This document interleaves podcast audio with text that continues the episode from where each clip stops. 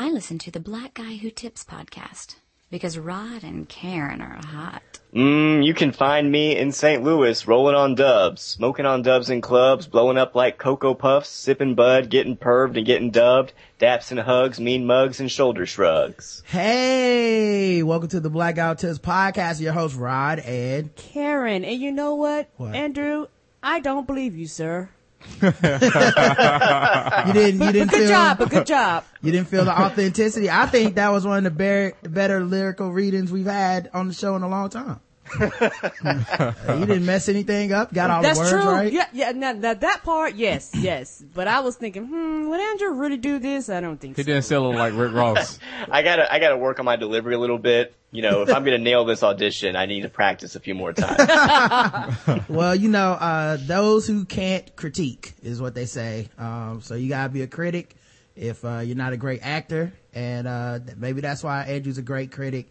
You can find his work at, uh, filmgeekradio.com. Uh, right now he has, uh, well, obviously Cinema Fix, which is, uh, one of my favorite podcasts.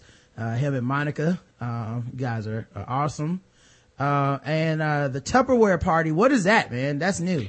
The Tupperware Party is our new TV themed podcast. After Agents of S.H.I.E.L.D. Finished up and we, and we wrapped up season one of the Agents of S.H.I.E.L.D. cast, uh, my good friend Charlie Nash and I, we've done a few podcasts together and we decided to do a weekly podcast all about the new HBO series, The Leftovers. Hence the name, The Tupperware Party. Oh, I have such a love hate relationship with that uh, show. Yeah, it's been a really interesting ride so far. It's like one week will be like this show is great, and then the next episode will be like what happened? This is terrible. it's it's really strange. There's a lot of Lindelofisms in it, um, where they like answer questions with like more confusing questions and you know things happen and you're like is that a dream or is that real and it's like does it matter isn't the, Yeah. isn't the visual experience most the most important part i'm like no Tell me a story. Yeah, actually, it seems like uh, the the way they have it structured. Every third episode, it, you know, it's an ensemble cast, but every third episode so far has focused on a single character, Yeah. and those episodes are usually fantastic. Yeah. So I'm just kind of wondering, well, why don't you just do that every single episode? Yeah, I agree, man. It, you know what it feels like? Um, uh, it feels a little like Lost, but if you took Lost seasons one through four and like jumbled them together, where it's like every third episode is like a, a, a episode from season three and four of Lost, where they did the, where they did all the like character driven, like this episode, let's talk about Hugo and those damn numbers, you know, like Right. every right. every third episode does feel like that and i do like the the character driven ones i like the one with the preacher uh a lot um and yeah, um, that's that's been my favorite episode so far. I thought that was great. yeah yeah that one was off the hook man but uh yeah some of the other ones i'm just like yeah i don't care anything about this or your shirts like i need you i need you to solve this crime way faster for me to stay interested um but yeah, that's interesting, man. A Tupperware party. So, uh, I'm, everybody go check that out, man. Um, and, uh, also, man, like, how's, uh, things been on the, uh, Film Geek Radio side and everything? Oh, it's going well. You know, it's just we we have a lot of fun talking movies, talking TV shows. It's been nice uh, since I got I got this new job teaching. It's been nice to have the summer off and to just kind of podcast and catch up on movies and TV shows. So it's been going well. Favorite movie this summer? Favorite movie this summer? Uh, Calvary. Calvary. Okay. I haven't even heard of that one. Yeah, All right. new new dark comedy that just came out. I think in select cities uh, this past weekend. It's absolutely fantastic. Uh, other than that, let's see. I really liked. Uh, I just saw Lucy today, and I actually liked it Wow. far more than I was expecting to. So, Um, so I Andrew, thought- do you I normally thought- go to previews? What was that? Do you normally go to movie previews, or you just wait till they hit the You cinema? mean screenings? Yeah, screenings. Every once in a while, I'll get invited to to a screening. I did. I did go to a screening of Calvary. I got to see that a little bit early. Uh, that was one of the few screenings I've been to this summer. Um, so if you get a chance to see Calvary, if it expands here to North Carolina, you got to rush out and see it. I, I loved it. Uh, but yeah, I liked Lucy. I thought Dawn of the Planet of the Apes was pretty good overall, but there's still a lot of stuff I have to catch up on. What about you? What's been what's been the highlight for you this summer? Um, first of all, I hated Lucy. Like that might be, Okay. like that might, that and Godzilla are like two of my, my bottom movies for the year. Yeah, I did not like Godzilla much at all. And I, Yeah. I will say this about Lucy. It is a dumb movie. Yes, It is yeah. a really dumb movie. But it was 80 minutes and it kind of knew that it was dumb and I, I enjoyed it just for that. But Like- yeah, I, it's a dumb movie. That was, that was what got me was that it's, the premise is about the brain. So, Right. so the first 20 minutes kind of sets you up for like, oh my God, what are they going to do? This is going to be such a smart movie, you know, as she develops these powers. And then by the end, it's just like, and now she can do literally anything. We just making shit up now. And here's a USB card for all your troubles. I was like, oh God, that was, Yeah, for a, for a movie about a, a, a lady who's really turning her brain on, Yeah. you really have to turn your brain off. You really enjoy do. Yeah. Aw. Yeah. Everybody, everyone, uh, that I know on Facebook and stuff that don't like, didn't like it, everyone made the same, like, I wish this movie had used more than 20% of its brain or, like, everybody made the same joke. And then of course, nobody, Godzilla wasn't in Godzilla, so that was a big problem for me. Um, and, um, I, I hate to, I say, hate to say it, man, but, uh, my man from Kick-Ass, man, he just couldn't carry that film, dog. He could not, no. no. Ah, I I'm not sure to. if it was his fault or the script, but no, he was just a giant chunk of lead. I was root- that I, movie. I was rooting for that dude, man, but I, man, by like the second time I almost fell asleep, I was like, damn it, it's you, man. so it's not the lack of Godzilla and the fighting.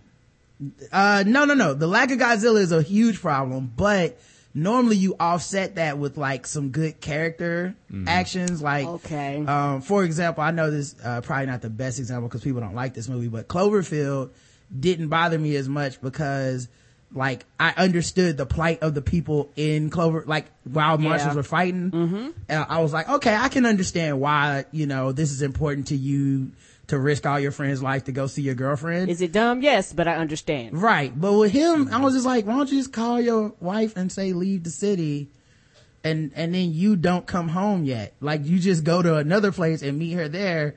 The movie will only be 20 minutes, but y'all will be alive. And, uh, he, he decided not to do that. Worse than Matthew, Matthew Broderick? Um, when he was um, facing Godzilla? Well, you know what, man? That, uh, Matthew Broderick was better at being overwhelmed by fuck, fucking with Godzilla. I was He had more of a personality. Yeah. Okay. He was just more likable, man. And, like, there's parts where, like, Aaron Taylor Johnson, I think that's how you say his name, um, there's parts where, like, character actors are better than him, and then they die, and I was more sad about that. You know what I mean? if, if Bryan Cranston had been the main character in that movie, I think it could have been pretty great. Yeah, he would have saved it, man. Cause you know what else? Cause he also knew what was going on. Like, Aaron Taylor Johnson is kind of like not knowing what going on, goes on, but like, uh, my man Walt from Breaking Bad was like, hey dog, um, this is exactly what's going on with this Godzilla shit, and this is how you stop it. And they were like, we ain't listening to your crazy ass.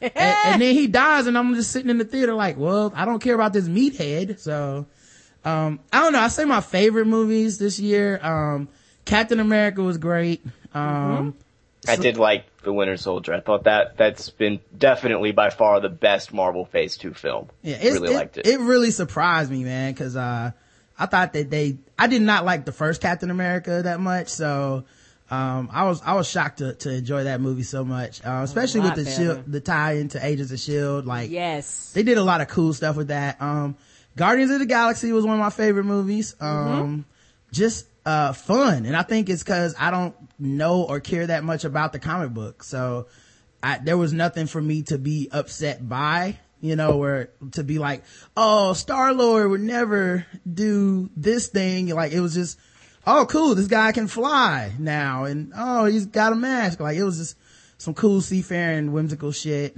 Um, of course, Planet of the Apes was great. Um, love all the lessons in there about the arrogance of humanity and stuff. Um, and what else did I like, man? Uh, that's, that's, that might, I mean, I liked a lot of stuff, but that might be it for like my major, like, I'm gonna remember this year for those movies. Um, I think Let's Be Cops is going to be good. I haven't seen Let's Be Cops. Me It's out, by the way. Yeah, it so, Uh, I think, I, at least I know people that have seen it. I don't know if it's out for screeners or if it's out, out, but I know people who've seen it. Um, I don't think I'm gonna see it. You think it's gonna be good? Yeah, it's. I think um, that Wayans Damon's son, like I, like he's he's the best Wayans actor out of all of them by far, and I think Damon taught him like how to be successful in the movie business, not TV business, and how to how to do quality roles and be a quality actor on those roles. Because I liked him in the other guys, and it's like an extension of that. Mm-hmm. Um, and I love the other guys. Like that movie was it I- I was great liked it through and through. too. Yeah. Yeah. So I feel like it's just uh, an extension of that, um, with actually good acting and like it's, it still has that comedic timing that you need in a comedy, and not just like on the the woman that plays Tammy that's just all over the place. Uh, yeah, I, I, I could see that, I guess. I just, when I see the previews, I don't see anything that, that, like, makes me laugh. Me either. So I'm like, I'll catch it on Netflix. But it is rated R, and it could be a case of we can't show you a bunch of stuff oh, okay. it's rated R, Yeah. and you know if we show you this stuff, uh, we won't be able to put this commercial on TV. So Oh, we have to put it on at 1 a.m. yeah, it could be that you know. It's- and the other guys, think about it. You know, the other guys, the previews for that didn't do well. People was hating on that movie. Great movie. Like it, it Yeah. was so funny. The, the TLC references, like just everything about it was just so hilarious. Yeah, I'm a big fan of the other guys. I mean, yeah, yeah, I, I hear you, man. Um, uh, I couldn't think of anything. Oh, I liked Maleficent. It's short, Yes. but I liked it a lot, man. I just like Angelina Jolie that much in that movie. And She, some- she was fun. And something about the Edge of Tomorrow. I enjoyed that too. Yeah, Ed, Tom Cruise, uh, the, the, the sci-fi element felt like a video game. Mm-hmm. Uh, 22 Jump Street was hilarious to me. Yes, it was. Mostly because that movie was like, we know sequels suck. And we're just gonna talk about the sequels in Hollywood more than we're gonna talk about the plot to this movie. And I was okay with it cause, um, that entire franchise is pretty much a joke. Like, Right. you know, compared to, you know, how they took it serious when we were kids and, and made TV series about 40 year old people going to high school. What were you going to say, Justin? No, I wasn't gonna say anything. But what I will say though, I don't think anyone has said in a long time that they enjoyed Angelina Jolie in a movie. Uh, that the truth? it has been a while for me. I don't think what she- anyone has said but, that but in she, a but she time. played her ass off in that movie. She did a marvelous job. it's been quite some time for Uh, maybe the first Tomb Raider, maybe. Yeah. It's been a while for me, but, uh, yeah, she was great in Maleficent, man. Mm-hmm. Like, I I know it caught a lot of flack and then there was like all the people that were talking about rape allegories and all this stuff. So there was like a lot of, you know, thought going into the movie, but I mean, just as a 90 minutes of, uh, of a cool movie, I had, I had a good time, man. yeah, me too. And Did I, you like the Lego movie? Was that this year? Yes. Oh, the Lego movie was amazing. That's I one of the best it. films of the year. Mm. I enjoyed the Lego movies a lot. Yeah, we we did a full movie review, and yeah, we was on like the opposite ends of the spectrum on that one. Yeah, I, I know for a fact I'm the only person that didn't like the Lego movie and I don't even know like why I can't get with it. Like I just feel like I, like I had my limit for once where I was just like, I'm too cynical for this movie, man. It was, the movie was, it was a very nice, feel good movie and I just sit there the whole time like, oh really? Just a Lego car? I guess cause I had Legos as a kid, I'm supposed to like this, huh? But, uh, I don't know. The movie wasn't terrible or anything, but, uh, that was, I couldn't get into it. Yeah, I have to watch it again. Maybe it's because was- you don't have children too. I don't know, man. I feel like people that don't have kids like the movie. I think it just reminds everybody of playing with Legos and shit. It did for me because, like I said, we was at the other two ends of the spectrum. I was like, "Ooh, Legos! Everything Legos! The sea, the water, the clouds!" Like I was just, just, just like a kid in a fucking wonderland. I had a ball. yeah, I wanted to be like, you guys know if you love Legos so much, you can watch them on Cartoon Network for, uh, Ninjago, uh, Ninjago every week. But nobody wants to see that shit. Why? Cause Legos aren't that interesting. Uh, but, uh, I didn't say that cause I, I let people enjoy, I let people enjoy their thing. Yes, because you might get got cut. Let me enjoy my Legos. Um, did anybody see, um, Snowpiercer? What Oh, I is- saw Snowpiercer. Snowpiercer was was pretty good. I liked Snowpiercer a lot. Yeah. What is that? I was about to ask. I was like, "What the hell is that?" Uh, you watched an hour of it the other day when I played. oh, I did. when I played it on Amazon Instant on our um on our Xbox One. Uh, it's a movie about these people that are stuck on a train. They're the last people oh, on Earth. that movie. Yeah. Oh, I didn't know the name of Looks it. like it got. Is that Christian Bale? Nah, it's uh the dude from Captain America, dog. Mm-hmm. Chris Evans, I think is his name. From Yep, what Chris I've seen, the parts I've seen, it was very good. Yeah, it's very weird, and that it is. the concept is weird. Um, and you need to accept that some um very co- coincidental, like you know, convenient things are gonna happen right when they need them to on the train. as long as you accept that, I think it's okay, you know, cause I kept having moments where I was like, so the time they want to have a shootout between the cars is right when they go on a curve. Like, Well, yeah, yeah. There's stuff like that, and you also have to just just not, just don't nitpick the design of the train. Yeah. because it's easy to do that too. Like, wait, why would that room be right after this room? right. you just gotta ignore all that and just go with it. Yeah. Yeah. Who There's the ton- interior designer? I don't understand. like it's one of those um movies where um I, I didn't like this movie, but the movie um that uh well Justin Timberlake was in about time. I think it was like Oh, oh in time. in time. Yeah, like I didn't like that, but there was a lot of allegories and like, well, isn't life kind of like this and the haves and the have-nots and everyone's just trying to get money, but money's really just to buy time and every all the poor people are running out of time and all the rich people are taking it all up. Like it was very like trying to be deep. But the concept just kind of breaks down halfway through. You're like, wait a minute, man, this isn't even, this is kind of some bullshit. Well, I felt like that about this movie where I was like, I started to be like, oh, well, this is kind of some bullshit. I mean, the people would just go into that compartment and be like, oh, wait a minute, you feeding us this? This is bullshit and change everything. And I was like, ah, who cares? So, Yeah, there there have been a lot of movies like that lately. Just kind of these these I guess you could say Marxist parables about you know class warfare and the haves versus the have-nots. And I actually think Snowpiercer's probably the best out of all of them. You know, Yeah. if you look at like In Time and Elysium and, and mm-hmm. stuff like that. There's just been a bunch of movies about that lately.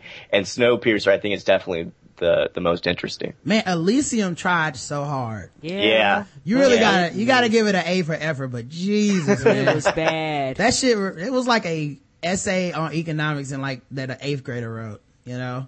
Just Well, like- I think Snowpiercer is, is the same way in some ways. I just think it's it's far better executed. I mean, it, Mm-hmm. Right. it's not subtle at all about what it's trying to say about the system and, and capitalism and how it supposedly has to keep on running and we can't let it stop. And Right. but uh, but I think it's overall just handled much more effectively. Yeah. Um, and and also I don't know if uh, if, if you guys uh, keep up with a lot of smaller independent stuff that's on video on demand, but if you're interested in movies and particular in, in particular just blockbusters and the whole idea of blockbusters, there's a fantastic documentary um, that recently came out on VOD called Jodorowsky's Dune and it's about uh, this. It's the, the the mother of all film projects that never got made. Uh, this was it was a couple years before Star Wars uh, when this uh, avant-garde, really experimental cult Chilean director um, Alejandro Jodorowsky basically sat down to adapt the book Dune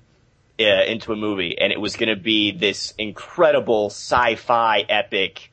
Uh, and and he got all these people to sign on, and and just the, the he got all of these people from the from the comics world to design the art for the movie. He got uh, H.R. Giger, who went on to design Alien, to to work on the movie, and it's just this incredibly ambitious film that never got made, um, unfortunately. And there's a documentary all about just kind of the production and, and what happened, and how it fell apart. And it's really fascinating. And it, and it, it kind of makes you think like, if this movie had been made and had actually been accomplished years before Star Wars, how would the summer blockbuster have changed? And it's just really incredible. So if you're, so if you're into documentaries or, or you know, just behind the scenes look at movies at all, I'd say check out Jodorowsky's Dune on VOD. All right, cool, man. I will do that, man. Um, I've been very, like, this summer has been a great summer for, uh, at least me as somebody who kind of monitors, like, what movies make money and how much and all that stuff.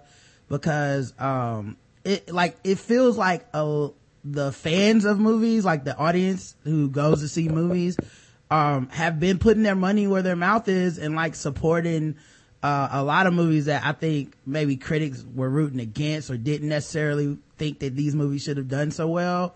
But I'm kind of glad that they are doing well because, you know, they're like, not everything is designed to be like the Academy Award winning, uh, you know, ser- serious take on something or even like groundbreaking, uh, Transformers. Like, I remember people were, uh, thinking like, well, this one will be the one that flops. Everyone's tired of this shit. And it, it, uh, it's almost at a billion dollars, if not more now. Um, it set the box office record for China. Um, I know, uh, Amazing Spider-Man 2, which a lot of, uh, critics didn't like, it made a ton of money. Um, um, and it's been interesting in the aftermath to watch how like the narratives change around the movies. Like, uh, even when, um, uh, even when, uh, Transformers was making like, uh, over expectations and on its way to a billion dollars, I was reading articles that were like, why Michael Bay should give up Transformers and stuff like, you know, they, they want to make money. They're not gonna Right. not want to make money next time they do a Transformers movie. Like they're not gonna shake that up. Um, uh, there was also, uh, uh, Amazing Spider-Man when it started making, um, when it, like, I remember the reporting for that weekend was Amazing Spider-Man fails to reach a hundred million dollars. Uh, and I was like, damn, really, man, that sucks. And then you read the article, it's made $94 million. You're like, well, that's not a death knell. Like, that's not like, oh, wow, wow, this is like Hercules for the rock, you know, this, what, what, where do you go from here? It's like, well, okay, it didn't make as much as people say. And then when it started making over a hundred million, then all of a sudden, uh, articles started adding in like the, the, uh, advertising budget to it. Like, it's, it's just been very interesting as like, uh, just a fan who follows some of the movie news to kind of see like how the stories are changing when something makes money or doesn't make money, you know? True, and and I think for me, I'm not gonna lie, I am biased towards Transformers, and I like just dumb, pointless movies. They don't got to make sense. They ain't got to have a plot. Mm-hmm. You and you, you know, you can have racist uh, robots. You know, I don't care. Here's my money. And well, that's I, the thing. Um, I think people thought they were informing the Transformers going audience, movie going, going audience of something. We know. yeah. This is the it's, it's not a, we don't think it's a good movie in the like, wow, I learned something today. It's just Right. big ass robots killing each other. That's all we want to see. And, and shit blowing up. yeah, it's like not everybody has a sophisticated palate, man. And to the tune of a billion dollars, um, I feel like people were kind of on that side. Um, Guardians of the Galaxy, um, uh, it kind I, I watched this week, which has been really interesting. Uh, before it came out, it was kind of like, oh, will this be Marvel's first, like, film that either doesn't do well at the box office or is it gonna be like the little film that could from a director who's, you know, not as well known, but kind of had a cult hit with Slither. And, um, now I'm, I'm already seeing it change to like, well, this is what's wrong with this movie after it made, like, it, it felt like once it made that 90 something million dollars, it set the box office record for August for all time, it, it turned into, well, well, what's wrong with this movie? Like, a, why is this movie that not working? It's like, well, everybody liked it when they went to see it on Friday and, and Saturday.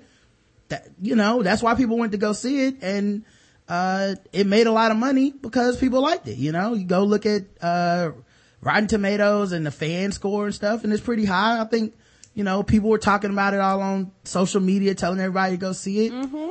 That, you know, know, sometimes it's, it's that simple. Like it's not, you know, um, And- that complex. And to me, I'm not gonna lie. If you can make me almost cry with a genetically engineered raccoon and a tree, and all he says is "I am Groot," you have got my money. Yeah. It's funny because now, uh, like this article from Daily Beast, why Guardians won't change things for women.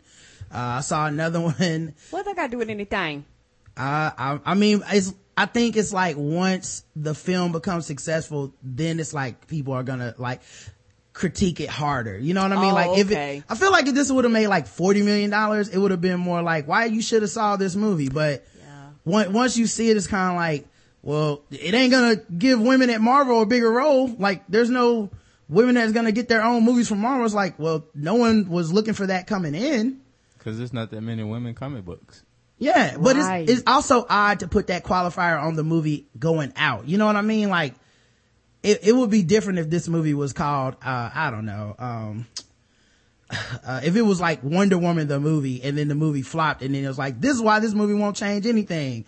Or even if it was Wonder Woman the movie and it made a billion dollars and you say, hey, it doesn't matter that it made a billion dollars. There's not, it's not going to change a whole bunch of other, uh, movie roles for women when it comes to superheroes. And then you could have an art, but like, why would anyone expect Guardians of the Galaxy to change what, uh, you know, what, what women, uh, do in, in Hollywood for the, the franchise of superhero Unless they make Jessica Alba Wonder Woman, it'll get a billion. When's the last time Jessica Alba's been in anything? Fantastic Four, probably. Yeah, I don't. Which was Did that make a billion? terrible. Uh, no. it, had, it wasn't centered around her and that tight outfit that she probably would Oh, be okay. wearing as Wonder Woman. Okay. That well, movie was there's bad. that that used to be a selling point until pornography was free and readily available on the internet. I don't think people leave their house just for a tight uniform anymore. Um, but then I saw another article about Guardians of the Galaxy and it was like, why the bad guys suck. And it's like, you know that that's just gonna make everybody that, cause so many people enjoyed it at this point, it's gonna make people go click on it to be like, well, why did they suck? I mean, I enjoyed the movie and I thought they were pretty cool. Like, er, like it's just, everything is so like, uh, and maybe it's cause the internet now, we just have like, you know, faster access to like getting our opinions out there and Yeah, and same the thing for critics and journalists and stuff.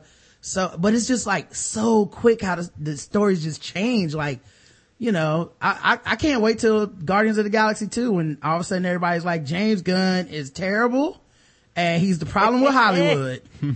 these Hollywood, these Hollywood elite directors going around, not giving women the roles that they deserve. Right. Like, and these women, why they gotta be green? Right. Yeah.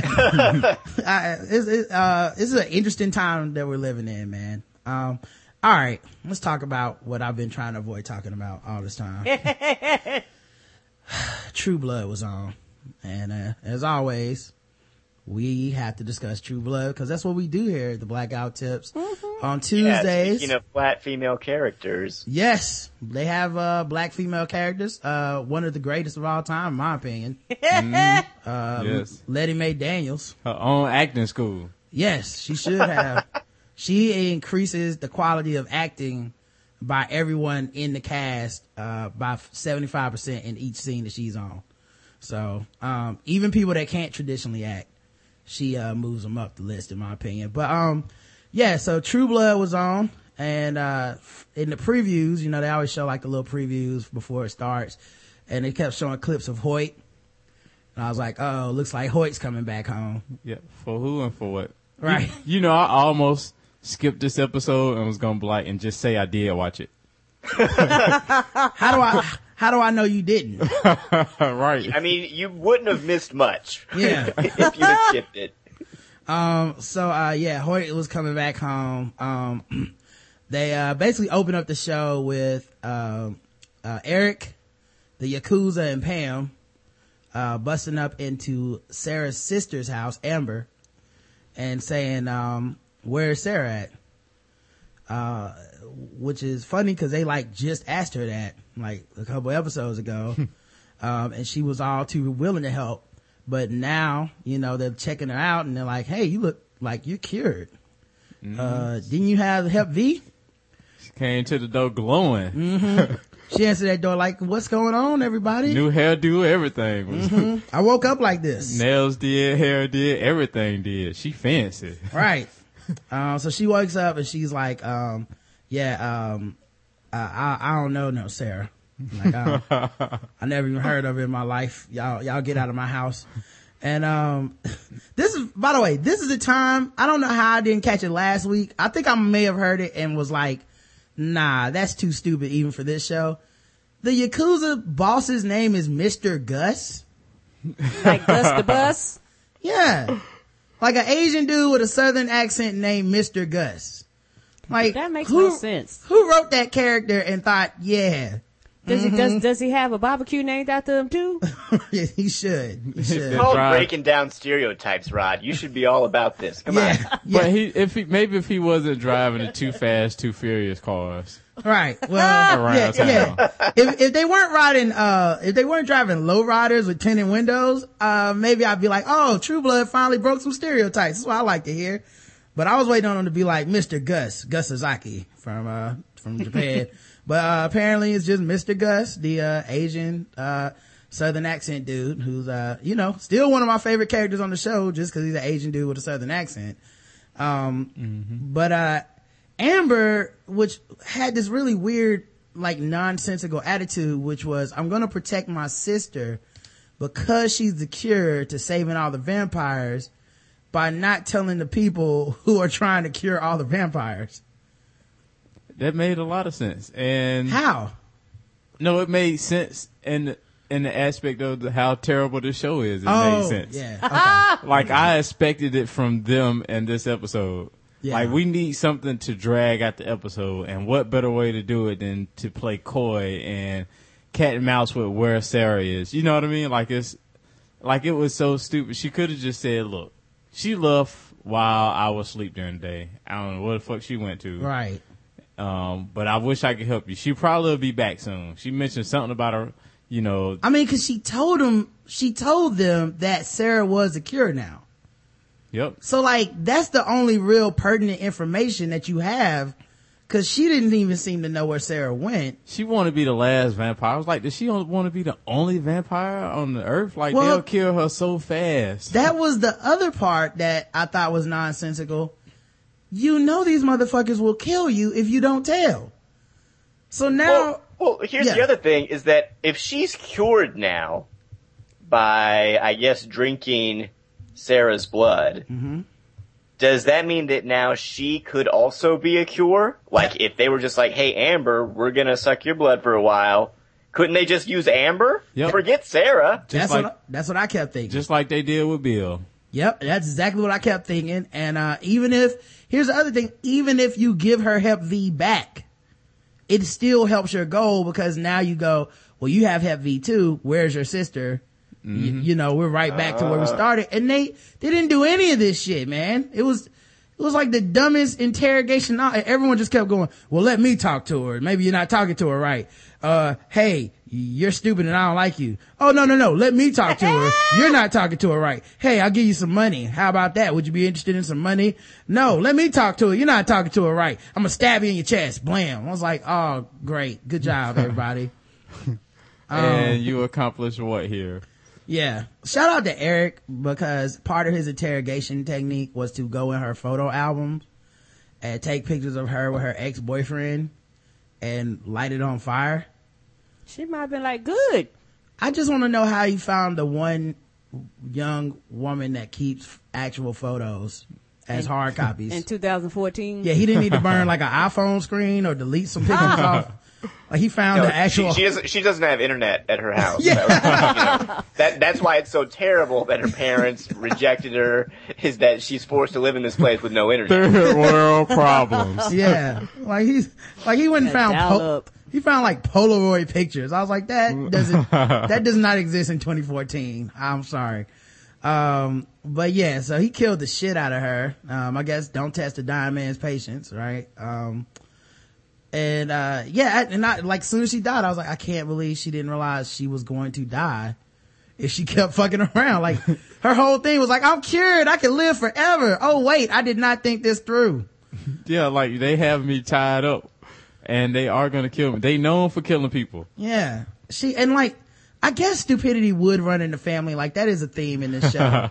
like th- this show has a lot It's of, genetic, yeah. yeah, a lot of stupid families. So maybe she was just so stupid cause she was like, I'm not going to tell you cause she's the messiah now. She's going to save everybody. How? Uh, How right. is she gonna save them if no one knows where she's at? Right. Um, so, uh, they, uh, Holly and Andy go to Camp Bellefleur, uh, to look for their, their, their kids. Uh-huh. Them two dummies. Yeah. is that your Andy, uh, impersonation? yes, I hate the way his voice. Yeah. Golly, Rod, Karen, Andrew. I love I love his voice. I guarantee. it's my favorite thing about the show. Uh, one of them. Um, Can't believe we're talking about True Blood. so he That goes. sound like him too. Hurts my throat. so they they go up there, and um, of course the teens have left their phones at Camp Bellefleur because stupidity runs in the gene pool. Yeah, she told him to leave. And Violet said, "Hey, uh, here's some candy. Hop in my van." and they did it. You know. What's this, Hansel and Gretel? But it really is, Karen. It's really not. Okay. It's really not more complex than that at all. I, I will say, at least she has the mind of a one year old, in theory. Oh yeah, because Adeline grew to maturity in such a short period of time. Yeah, it would make sense that uh, she's a functioning, uh, just like brain dead person. You know, Yeah. like she's a basically a, a toddler uh, that's a teenager. You know, I will give her that. Yeah, but the boy is so dumb. yeah, there, there are so many just logical problems with that whole subplot. First Yeah. of all, no teenager in this day and age is going to leave their phones. It's Right. not going to happen. Right. Second of all, Andy and Holly show up and are like, "Oh, where are they? They must be in Oklahoma." And it's like they they don't have their car. Their car Right. is right there. How could they get to Oklahoma? Right. Why are you going to drive all the way to Oklahoma to search for your kids that don't have transportation to get there? It Yeah. just uh, And doesn't wouldn't make a know how to of get there because they're not that bright. And why hasn't he put out an APB with Right. the officers? You're the goddamn chief of the police. He- that's right. He hey, said. we got two missing kids. Here's their descriptions. Can let's find them. Could he not just call the Oklahoma PD and have Yeah. them send a call over? right, he could. like, is that not like I don't? I was thinking, why would you drive up there? Like, could you just not call somebody? Well, you know, the They can't do that, Rod. Then the writers would have to come up with something else to put in the episode, and it's just too much work. You know, the, the Bellefleurs are a stupid people. They, they come from st- stupid stock, uh, between Terry and, uh, Terry and him, man. So, very proud, stupid. a family. very proud, stupid family that doesn't believe in getting help. So, uh, yeah, they drove their ass to Oklahoma, man. It, it was, and, and it wasn't even just Oklahoma. She's like two hours, like outside of Oklahoma. It's like, what? Just call somebody. Like, he that was the other thing. Just call the house. yep. When he caught, when he stopped to get gas, at no point did he think this is a bad idea. Right. Cause that is, you know what? Getting gas is a great moment for reflection that will make a lot of people change their lives. Or you just like, this is a dumb idea. I, I, I have enough gas to turn around now and go Yep. back home. It's like wait. it's like that long trip to anywhere in Florida, and you're like, you know what? Why didn't I just catch a plane? Right. Why, why did I, Why did we choose to drive down here? Yep. So, um, yeah, the dumbass teams, uh, plot was going on and the dumbass adults went to go find them in Oklahoma. Um, so I, I did wonder this last, the last, last week about Bill, if the reason that his Hep V was moving faster was because of Sookie's fairy powers. Yep. But they kind of said that wasn't, that they don't think that was it. Which, uh, so it's moving even faster than it would with the, um, you know, with the regular fairy powers. Maybe it's Uh, because he said got it- that good guy blood, you know, that he that he now has. You mean the uh historically progressive white man blood that uh that Bill has is his historically progressive superpowers in Yep. every in every period of time in American history, Bill was always the most progressive white man in the room. Yep, A- and maybe that's the cause is that maybe he was just a little more evil, Yeah. a little more racist. He might could, you know, his hate could uh will him to live and fight this Hep V. Because look at Eric. Yeah. Eric has Eric has been killing ninjas, Yeah, doing true. superhuman moves for Yeah. a dude who could barely walk just two weeks ago. That's true. That's true. Maybe that's what it is. You gotta be more evil, man. Uh, cause yeah, every flashback of his is like him just being like, you know what? Women should have rights. I'm like, come on, man. That doesn't even make sense in that. uh, in the 1920s. Yeah, no white dude was thinking that in 1905. yeah, like the chat room say, his disease too was also progressive. Yeah, it was progressive, help progressive. Um, but yeah, uh, I thought it might have been souped up based on fairy powers. Um, but, uh, they didn't really know. Then the phone started ringing and, uh, it was ringing so long that I yelled at my TV, oh, for crying out loud, answer the fucking phone. How many rings does your phone get? Mine after three is going to voicemail. What was it? Old school where it rang 10 times for the answer machine pickup? I don't know why. That's old school right now. no, there. no cell phone rings that long. Oh no. It rang for like a minute. And I was like, that, that's not how cell phones work anymore. Um, but, uh, Vam- uh, uh, Bill answers it and it's Andy, uh, calling him Vampire Bill. is, is there Of course, another, what else would you call it? yeah, is there another Bill? Cause it's been seven seasons. I, I think that Bill should just start calling him Human Andy. right. what is it, human Andy? Um, but yeah, he's like, uh, Your, Bill- your, your Bill Cosby was excellent, sir. yeah. yeah. Um, so, uh, he's like, uh, have you seen, oh no, he's like, can you, is Jessica there? Uh, and Jessica comes and gets the phone and he's like, can you sense Adeline that she's in danger? And she said, yeah. Um, he said, well, yeah, you know, if you're not sensing anything, then she must be okay. So whatever she's up to, she'll, she'll be fine, but we just need to find her in the meantime. Anyway, and she, he said, you know, let me know if you do sense any danger. And then Jessica was like, let me know if you, uh, when you find her, you give me a call. And I was like, wait a minute. Doesn't, doesn't Andy hate Bill and Jessica? Yep. Cause, well, Jessica ate all his, uh, Right. litter of puppies. Yeah, he hates her for killing all his other daughters.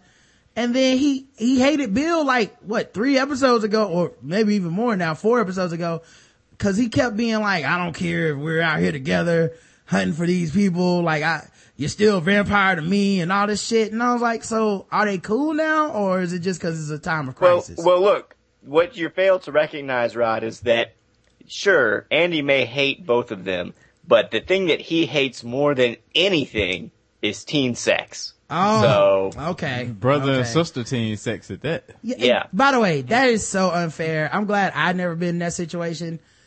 Cause y'all want to get married, we can't fuck. That, that what? That has nothing to do with me. That is your life. You can't just switch the ah. rules in the middle of my courtship. We're, we've been liking each other for, for, what? For two seasons now. He's gonna turn around like, hey, we're getting married. So? Anyway So you saying you date your sister? if it was my stepsister, they tried to make it seem, they tried to make it seem like that happened first. You know what I mean? Like, they, like, they, they, remember last year it was, um, wasn't it her that was out there, uh, on a, like going out with both of the brothers or something? You remember what I'm talking about? They went to the graveyard or something and then I mean, you don't gotta convince me if you, if you, if it's okay for you to date your Yeah. sister, I'm okay with that I have no, listen, I watch tons of open-minded pornography. and if, if people would like to play the role of brother and sister or stepsister, that is two consenting adults. That's fine. So, um, but nah, man, it was very weird that they were like, so like, they went so crazy about it. It's like you got married without even having a fucking wedding ring. like how, how dare you tell somebody else what they can and can't do? Um, Especially somebody who can't read or write. yeah. And you know that your daughter is one years old, okay?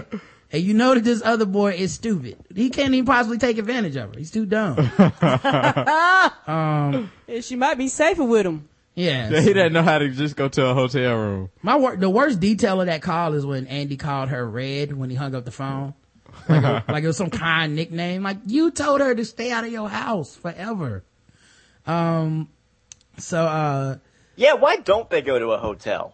I mean, Mm-hmm. come on, you're gonna you're gonna do that in the treehouse? right. It's a good way In to the- get some splinters. In in some the dark. places you don't want any splinters. In Right. the dark Just- would help V vamps running around still. smelling like a fairy, by Mm-hmm. the way. Just out in the woods. Like all it took was Sookie to cut herself and Hep V Vampire showed up. Um, so, uh, Violet introduces them to her, uh, mansion. Uh, she takes, uh, um, uh, Mm-hmm. Hansel and Gretel. That's Yeah, their Han- new names. Right. She takes Hansel and Gretel into the house, opens up the oven. But, uh, yeah, she's like, she's like, welcome to my mansion. My first thought, of course, is maybe if Violet had told Jason about this mansion, they'd still Yeah. be together. right. I mean, I was thinking that too. Why was she living in his shack? Yeah, his house is so terribly decorated. like it's the worst, like it might be the worst living situation on the house other than the basement of the church. And, um, yeah, I, so as soon as I saw the mention, I was like, well, that's why y'all aren't together. I guess she had they secrets would too. they'd still be in a relationship if if you know Jessica would come on to Jason and he'd be like, uh, "Sorry, Jessica, you're great, but I can't be with you because you don't have a sex dungeon." Right. Yup. Did you see all them sex toys? Yeah, not to, yeah, not to mention she has a sex dungeon and she wouldn't even let Jess, Jason, Jason have sex with her for like a year.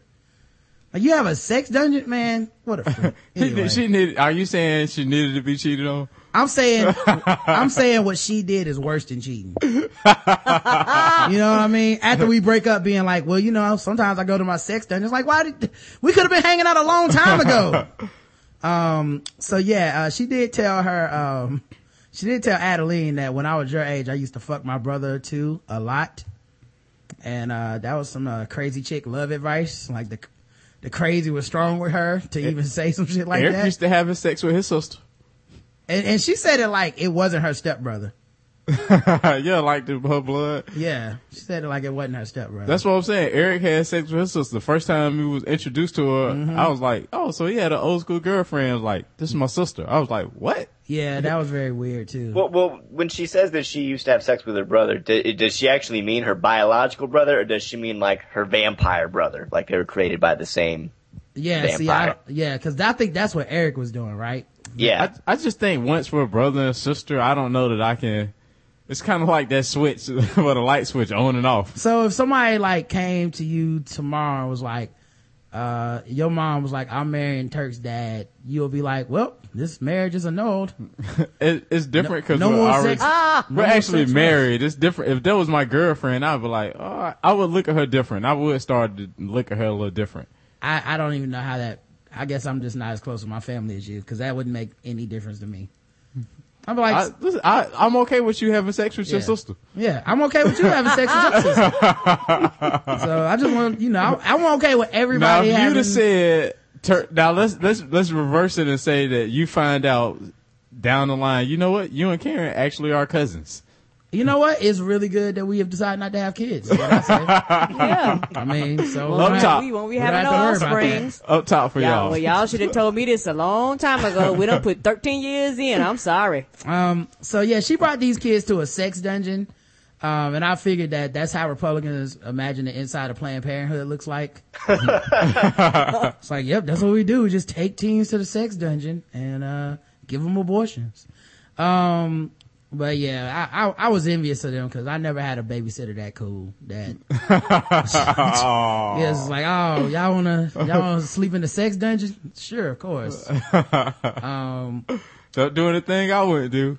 so uh we we go back to Bill's house and he's moping and shit. And um uh Sookie uh swears there's a cure for Bill's condition. She was just like 100% sure like something good's gonna happen uh for Bill. I don't know why.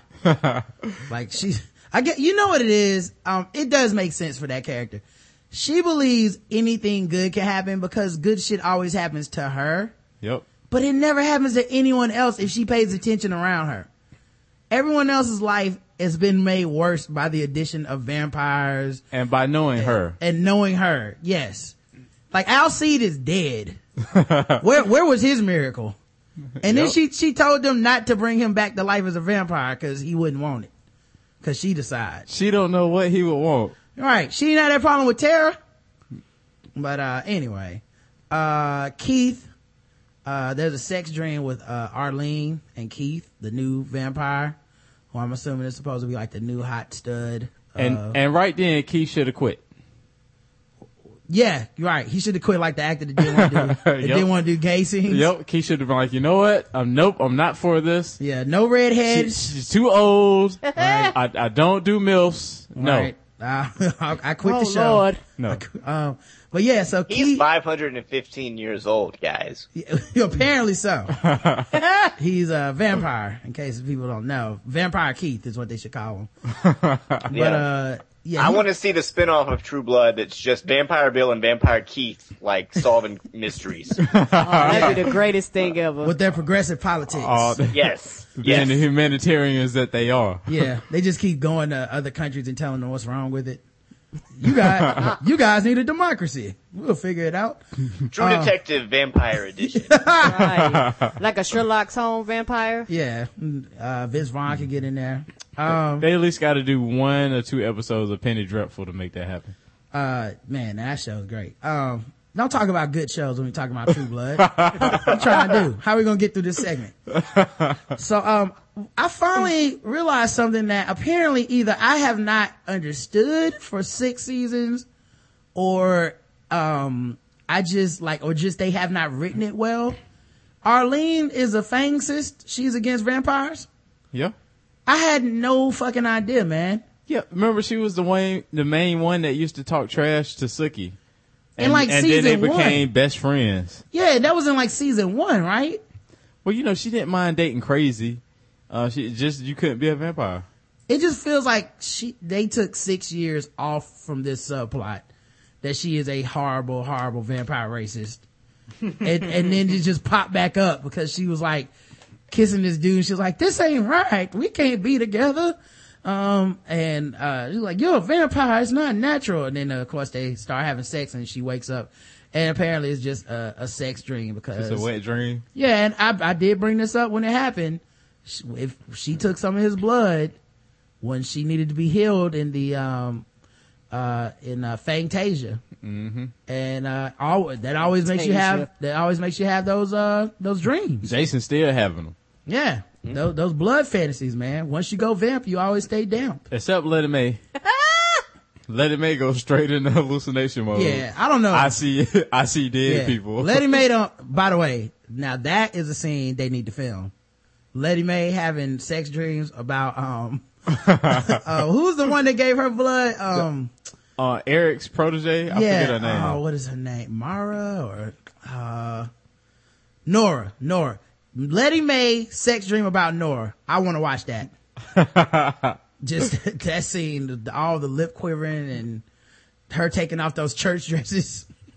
oh, oh man. Here, here's something I had forgotten about this the sex dream stuff. Mm-hmm. Now, correct me if I'm wrong, but in this episode they imply that as Arlene is having this sex dream, the vampire is having it too. See, and then when they meet up, he's kind of like, "Yeah, I know you were dreaming about me," and or whatever. And I was just thinking, wait, wait, wait. So that means that any time we've seen a character have a sex dream on this show, the vampire knows about it. yeah, you So know, they does have that does that mean that while um Jason. uh what's her name the Andy's daughter is having sex in this episode that Jessica knows what's Oh. going on? Yeah, I don't know, man. And can like Jessica, can Adeline have a sex dream about Jessica? Um, cause you know, I remember it was season two or three when Eric gave Sookie blood and then Sookie started having sex dreams about Eric and he always showed up like he knew. Yep. He- So- right on Right. time. He showed, he Yeah. showed up right so when so that fairy dust was vampires. I take it, can detect when the humans are like in trouble or in pain, Mm-hmm. but apparently they can also detect when they're feeling pleasure. Maybe. or something. So yeah, Mm-hmm. that I, I had to, if if they had brought that up in the show before, I had totally forgotten. Yeah. And so when they implied that in this episode, I was like, wait, what? They need to start going out to the regular clubs and just putting they putting drops of blood in the uh, women's drinks. They can get all the ladies then. Like There they, you go. they, that, like they wouldn't even have to buy her extra drink or hit on her. They just knew, like, oh, she's ready now. I can let me show up. that sounds That- like, that's uh, the much darker version of, yeah. of True Blood. That's like True Blood. Uh, the- CSI. the- yeah, the CSI or the the like the. I feel like within Is True Blood, that's like the characters would sit around and watch a documentary about all the date rape that goes on in the vampire world. yeah. Is it though? Cause you can glamour somebody and shit. Like, Mm-hmm. they're pretty much living Darren Sharper's dream. Like, that's, that's definitely not what you want. Um, so Eric was, uh, Eric and Pam are in a hotel room, uh, or no, in a house or something sleeping. I'm guessing it's Amber's house.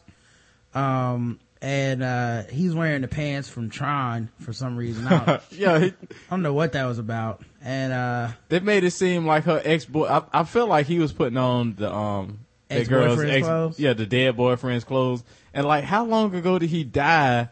That he's his clothes are from the eighties. Yeah, and that also makes no sense because no man has the same proportions in clothing as Eric does.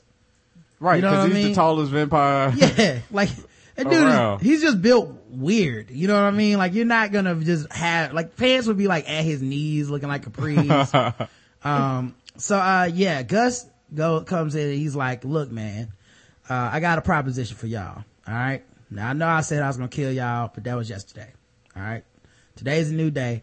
Uh, I am willing to take this blood from Sarah Newlin, synthesize it into a cure." And we can make Eric the spokesperson for it, and we could call it New Blood. You know, it's off Sarah Newlin. It's not True Blood. It's New Blood. It's curing everybody. Um, and Pam was like, "You want Eric to be your spokesman, like your vampire Jenny Craig for your vampire Jenny Craig commercials." And I thought that was pretty cool for Pam. Um, and, Getting her Eric, bars in. and then Eric said no, and I didn't understand why he was saying no. Really, you know, like Like, is, Because he doesn't want to work for the Yakuza. Because they killed his girlfriend all those years ago or whatever. ah, so he's still holding that. Oh, the girlfriend we just learned about this year. Yeah. Uh, what was her name again? Does anybody exactly. remember? I don't No know, one- but she no one did look remembers. nice. Yeah. I No feel, one like, Ah, cares. She wasn't that important. I feel like it started with a V. Anyway, Sylvie? Sylvie. That, how did I call that? Uh, Sylvie. Anyway, so I don't know if that's a good or a bad thing. That, that's like you bragging about I find my joy where I can with this show. So, uh, yeah, uh, they did kill his girlfriend. That was so important to him. We only learned about it this year. Um, and so, uh, yeah, he was like, no, plus he wants to kill Sarah Newlin. So he's like, fuck that. Um, I just, you know, I'd rather all the vampires die and The- me not make any money. And right, then- the ignorance of Eric. I can't believe it. yeah. Like it like Pam was gonna kill him, but like for a second. And then they, they basically told him like, man, we'll split this money like almost 50-50. So you like, you're gonna be super duper rich. And then he kind of was like, oh, okay, well shit then. That's cool. Cause that's the thing. It's like, you can't kill her now. Like, she is the cure. You can't kill her. Yeah.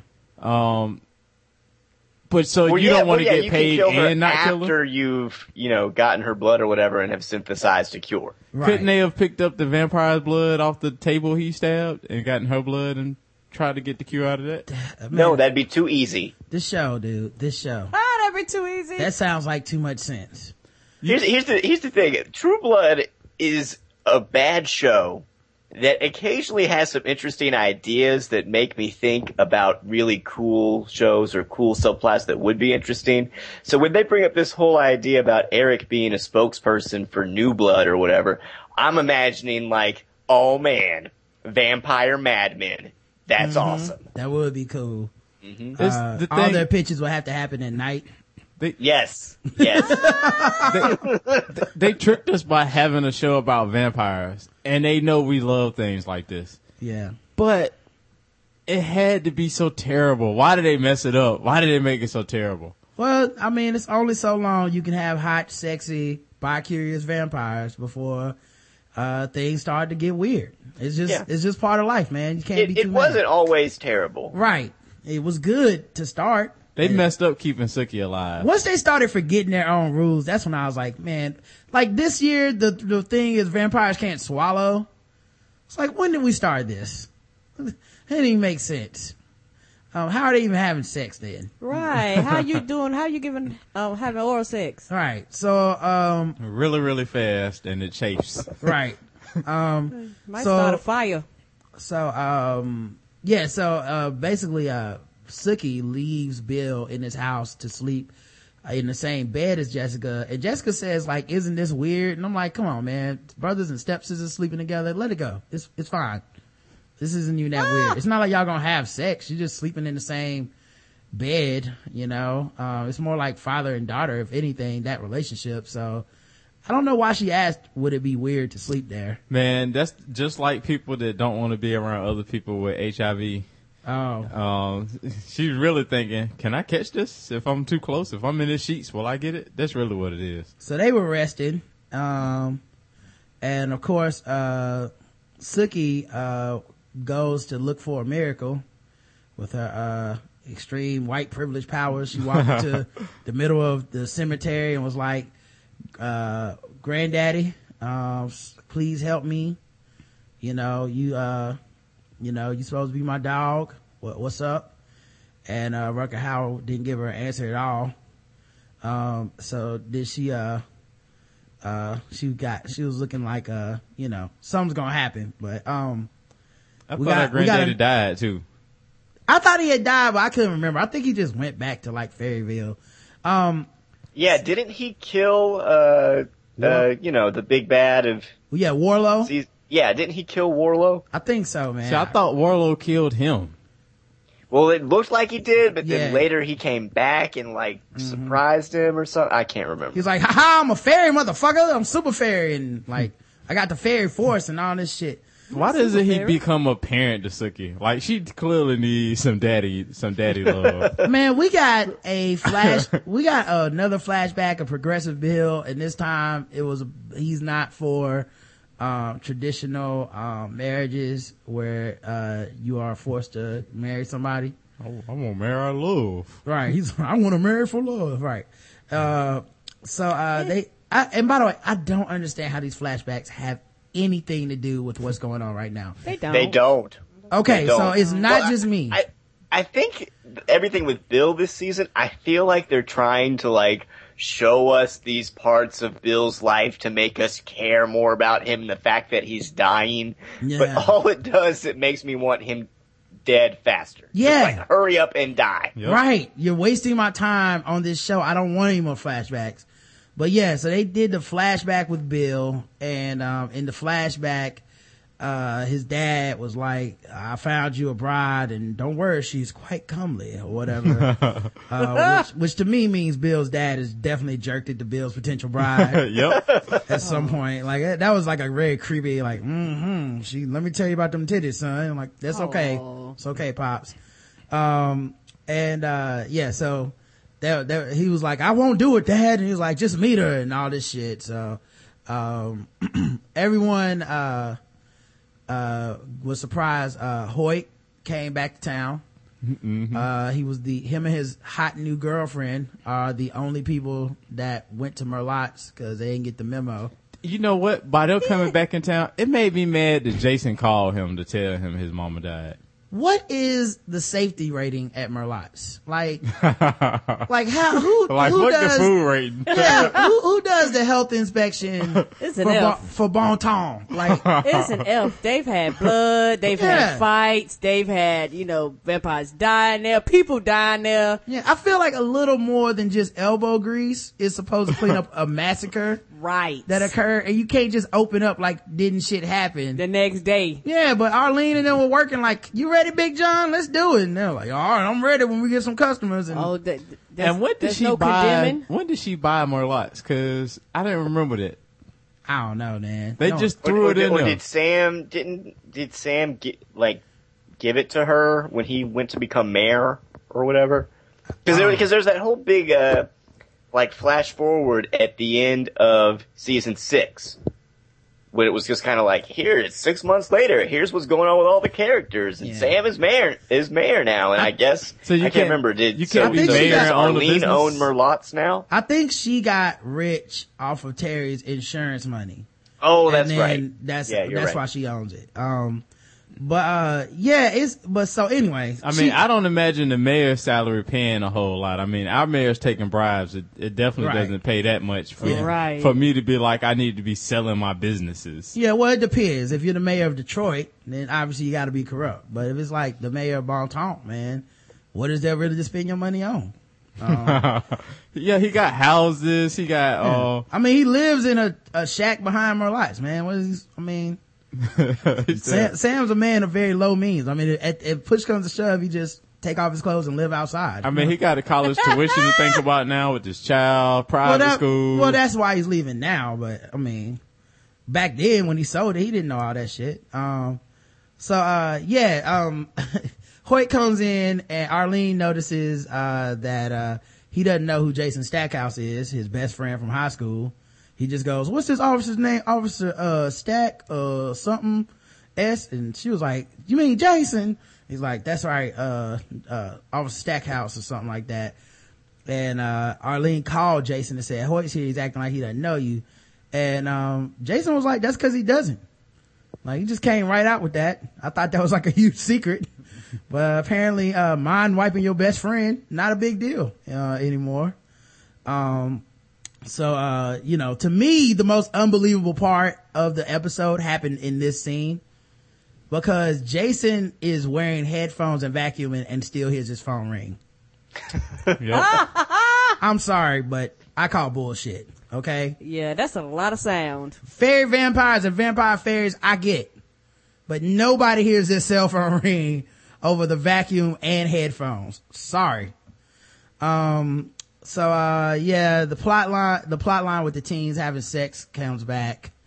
Uh, they're about to do a bunch of freaky shit with all the sex toys. Uh, Violet had already pointed out the, the dildo thing that goes inside somebody.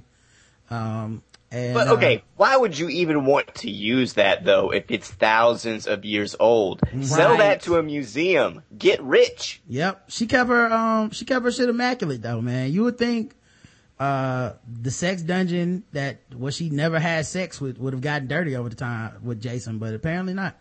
I immediately thought Splinter. Splinter. Yep. Yeah. Yep. Um, so, Was it uh, made out of wood? What kind of yeah wooden dittos? it, it looked like it wasn't made out of whatever the, the, the, the new shit is. Oh, It was not the new hotness. oh, she oh, so she had like the the, the original dildos. Right. Yeah, she hadn't. She Oh, had, no. She hadn't Yeah, used it, your it was code like to get wood the or discount. stone or Yeah. something. Was it was it polished? Kinda. yeah. I mean, she, I'm sure it had been polished a few times. Um, but yeah, I mean, she kept it clean though. I mean, it Oh, wasn't, did she have to sand it down or some shit? Uh, who knows, Karen? Who knows how? I mean, I guess maybe we'll get a, a webisode about her dildo maintenance one day. I time. hope so, because that Again, shit all sounds of this is dangerous. far more interesting than what True Blood actually wants Yeah. to focus on. Oh, Yeah. those are the questions I have. I I'm could sorry. use, I could use five minutes of this rather than Bill's flashback. Mhm, Um, but yeah, so, um, may, and I was thinking like, are they going for the Twilight audience with the teen sex thing? Cause it's all like, we're both virgins and we don't know what we're doing. Oh, I'm so relieved. No, I'm so relieved. You don't want to, you know, like, you know, it, it was just a very weird. Um, you know, very weird. Um, I, what, the, what made me upset Mm-hmm. was he has been trying to get her naked for several episodes now, yeah. and now he confused.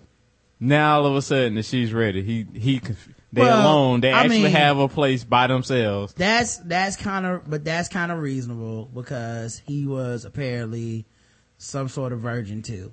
So, you know, and that that is the stereotype that guys are supposed to all know. What we we're supposed to know what we do. We- we don't right. know. Yeah. Yeah, you know, it's one of those things where it's pressure on y'all too. Just like Right. girls don't know what they do and dudes And, don't and, either. and and unfortunately for him, she could read his mind, so he couldn't even fake his way through it. Oh Lord. You know what I mean? Like he was he was like, "What the fuck does this one do?" And she's like, "Oh, you don't know either." Imagine him him being inside of her, and he's like, mm, "This isn't as good as I thought it was gonna be," and she reading his mind. I know. wouldn't, that, wouldn't that be the worst? Sex is kind of whack. I'm gonna fake it. I'm gonna fake climax Yeah. right now. Right. Oh, I just came. I just came. I know you didn't. Damn it. um, by the way, um, we cut back to, uh, Merlotte's or whatever it's called now. And, uh, Hoyt, Jason finally shows up to sit with Hoyt and his new girlfriend. Mm-hmm. And Hoyt completely upgraded from Jessica, man. Like that girl's hot. yeah, she does look nice. And, uh, she invited Jason to sit down next to him. And I was like, if this motherfucker fucks Hoyt's girlfriend again, Cause he was staring at her. I, you know what makes her look a lot better than Jessica too? She's a lot less dramatic. Well, obviously, yeah. And Jessica had this high strong, like, I'm a virgin, but I'm a vampire. I don't, I, I can't control my urges thing with her. Um, and this chick is just like a hot chick from Alaska, which is unbelievable, but, uh, I'm assuming possible, you know? Yeah, we've seen um, a few of the politicians' children there. Yeah. So, um, but if you say so, if you say it can happen, we'll believe it. So, um, he sits with them and they have a talk about, um, going to like identify his mom's body and shit like that. And, uh, you know, Why? They knew who she was. like that's where you can't. Re- you don't know who this person is. wasn't she like horrifically fucked up to like disemboweled or something? Like, I thought she got killed in a fucked up way. Yeah, they like uh, she like ripped out her intestines. Yeah. So like, how you gonna like take him to the body? Like, uh, anyway. Um, so now we get introduced to Dr. Ludwig, um, who I don't know if we're supposed to remember her, but they treated her like a character that we're supposed to remember. Do y'all remember Dr. Ludwig from anything? No. Okay. Dr. Ludwig showed up and I was like, who are you and how do, how does anyone know you? Like, it, I have no idea where she's from. Yeah, but they they really did make it seem like it was a huge deal. Like Dr. Ludwig is here, yay! Everybody like the whole like um inside of Pee Wee's Playhouse went crazy. Like yeah, Like they said the magic word. yeah, Dr. Ludwig. Uh, uh. um, so Dr. Ludwig showed up and was like in a Humvee or something. and was like, uh, why are we meeting at your house? Um, instead of meeting at Vampire Bill, she's like, well, that's cause he got Hep V and I didn't know if you wanted to treat him there. And she was like, well, now we gotta walk. You see, I got this cane and I'm a little person to fuck. This is gonna cost you extra. I was like the first smart person there. Yeah. She's like, why you just, just tell me the real address? I would have drove over there. So they had to walk through a cemetery. She's like, this is not the first time I walked through a cemetery. And, uh, I was, I liked her already cause she was as sick of Sookie shit as I am. right. she was fed up. yeah. I was like, you don't like Sookie. I don't like Sookie. We friends. I want to buy you a drink. She was one step from call saying, "You bitch, you." Yeah. Wasting my time. she she really was. So, uh, another progressive bill flashback. This time he's meeting up with Caroline, the, uh, girl that his father said, uh, you know, he was hooking him up with. And, uh, their chemistry was so boring because it seems so polite and it's all like, you know, I don't know, 18, 1900s or whatever. And it's all like, oh, my father, uh, did not say that you were so, so, so pretty and all this shit. And then she was all like, well, I expected you to be like your father, quite rotund. oh, we do have fun. More cheese, more cheese. so, um, they were having a, you know, this, you know, like, oh, look at all their eyes on us and they're, they want us to hook up so bad. And I, I kept wishing that they had the sex toys in the dungeon. Maybe, maybe Yep. that would have been interesting. Bill, but Bill's such a boring character anyway, man. Yeah. Um, Dr. Ludwig's, uh, Ludwig's, uh, bedside manner was great. She basically showed up and was like, uh, open up your mouth. Ugh. What's, what's wrong with you? She's like, you got the super hep V, uh, it's terrible. Um, and, uh, she was asking about like the sex and stuff and who gave it to her and how and all this stuff. And, uh, then, um, she asked, uh, that's what Siggy was like, is it because I'm a fairy? And she said, well, I know a dude that got Hep V from his fairy partner and the fairy, uh, that he got it from, it spread quickly, but quickly, but not this quick.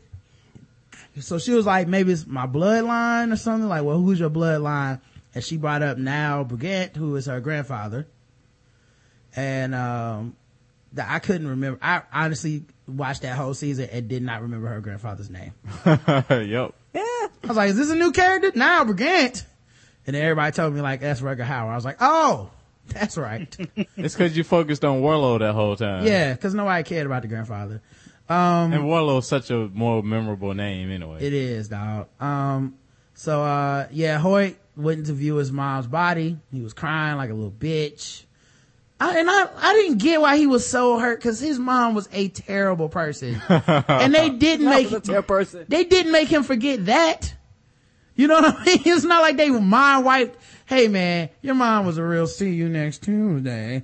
Like they didn't, they didn't wipe that shit out of his brain. He, like he should have known. Um, but she was, the reason he left. She was one of the reasons he left. Yeah, he was crying anyway and shit. Um, and then his girl was being all supportive, and then Jason was standing on the outside of glass with his dick hard looking at his girl. Oh lord. Jason is a terrible person, man. I would not want him as a friend. What a terrible friend. And he ta- he had to talk to himself out loud like, Stackhouse, don't you do it. Right, because you didn't learn from the last time. What a terrible human being, man.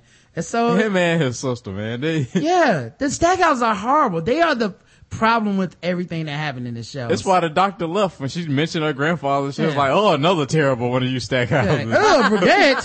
Why didn't you say that earlier? I wouldn't have walked through that graveyard. Um, so, uh, yeah, so, um, the girlfriend came outside and like touched, um, Jason's arm. Was like, can you come in? And he just needs to talk to somebody that knew her. And then Jason lied about how she died. yep. Like, more lies to your best friend. Keep my, why not? why not keep the lies going? You could have just came clean and told him, yo, no, everybody knows your mom was terrible. And he knew his mom was terrible. Right. He probably was crying tears of happiness. It's like, finally I get my inheritance. But, um, uh, then they did a group hug and I was like, you know, Jason's dick got hard during that group hug. Um, Because he does like it both ways. yeah. And Nina Perez on Twitter said, and Hoyt felt it. Cause, cause Jason was turned toward Hoyt in the group, in the group hug. Uh, Sookie goes to the woods, starts talking, expecting some help when she gets home, cause she's special. And, uh, she gets home and guess what? Help was there. Her grandfather. Um, and grandfather, um, was acting kind of stupid cause he was like, um, you got some spaghetti? She's like, my motherfucking boy, my, my friend is dying. And it's not, he don't have much time. He was like, right, but what about that spaghetti though? I mean, we got time to cook it. It's always time to Mm-hmm. eat. Gotta have that sustenance. Don't y'all have a microwave or something around here? So she made some spaghetti and, uh, he was, she was like, uh, so did you know, um, all this stuff about me? Like, he's like, oh yeah, I knew about Alcide and all this shit. She was like, how you know that? He's like, cause I'm always watching you. And she was like, wait, you always watching me? So did you see? And I kept thinking like, she was gonna say something like, did you see when Alcide used to plow me or something like Where he mounted me from Yeah. behind. yeah. You see all this freaky shit I've been doing in this house? you But- know he has. But she asked him like, did you see when I gave Bill Hep V? And he was like, yep, I don't like that dude. Fuck him. I was like, this is not gonna actually turn out the way she thought. He also saw when she came up with that stupid ass plan that gave her help me. And that's what he should have reminded her of. Yeah, I saw when you cut your stupid ass arm. Dummy. um, You the one put his life in danger. You didn't care then. Why do you care now? Yep. Oh my God. Um, Sarah was out in the middle of a baseball field and had a dream about Jason playing football with himself. Right. A one man football game. Why is she hallucinating? Again, because why not? That's just like the, the writers of the show are like, we, what can we do? Uh, just have her hallucinate. It, it doesn't make sense, but it doesn't matter. I think at this point they have a certain quota for shirtless scenes in per, per episode. and, uh, this was, this was time. They was like, oh, we need a shirtless scene, guys. It's been 20 minutes. Everybody's falling asleep. So we had shirtless Jason running around with his shirt on his head, uh, catching footballs and telling Sarah that she was stupid and, um, she was gonna die tonight. And Sarah's like, I'm not gonna die. I'm just talking to myself out loud. And, um, in another, uh, stereotype of Asians, uh, apparently Japanese people are able to use a satellite to find a random ass white woman in a baseball field flawlessly. I was thinking, why didn't they use this technology before? Why did they even need Eric and Pam? Dude, seriously. Because the, the writers have 10 episodes to fill. Yeah, And yeah, that's, yeah. that can be tough. There you go. There you go. That, like, honestly, this season should be one episode long. If you have a satellite that can find any random ass white woman anywhere in the world. Yep. In the world! Like that, The world, Craig. like, like that's even, um, um, what was that movie with Will Smith and Gene Hackman? Enemy of the state? Yeah. Yep. Like these satellites were even better than the enemy of the state satellites. You know what I mean? And if you see that movie, them satellites were ridiculous. It's like Will Smith's taking the shit. Will Smith's taking the shit. Going in his house now. like this, like, th- like she was just talking to herself in the field, and they were just like, we can tell from the top of her head that's her. Um, so I was thinking that's the worst place to go to that camp that you went to. You need Mm-hmm. to go back. You need to go somewhere new again and start over. yeah, s- she was having visions and shit. So she went back to her old stomping grounds. Uh, so, uh, Arlene was trying to fix, uh, Sam's love life because he was asking like, should I go with my wife and leave all this behind? And I'm like, um, how's Arlene trying to fix his love life when she ain't had a man worth a damn yet? what are we doing? your, your best, your, your best, like, love interest was a dude that killed innocent Muslims at war. That's, that was, and that was the dude we were like, man, I hope it works out for her. You know? and wasn't her original boyfriend the dude that was like a serial killer? Yep. Yes. Yeah, like who the fuck are you to be telling somebody how to fix, Arlene, can you fix my life? What you need to do, Sam, is start concentrating on the you inside of yourself. Like, get out of here. Ain't, ain't, ain't you racist against vampires. Are you running away from Bon Temps? Right. Or you're Or you running run- to something. Like, shut up.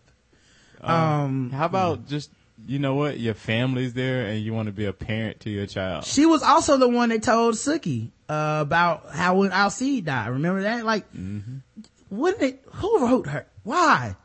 Anyway. Holly, Like uh, Andrew said, why not? Holly and Holly and Andy finally realized seven hours later this was stupid to drive up to this empty ass house. Yeah.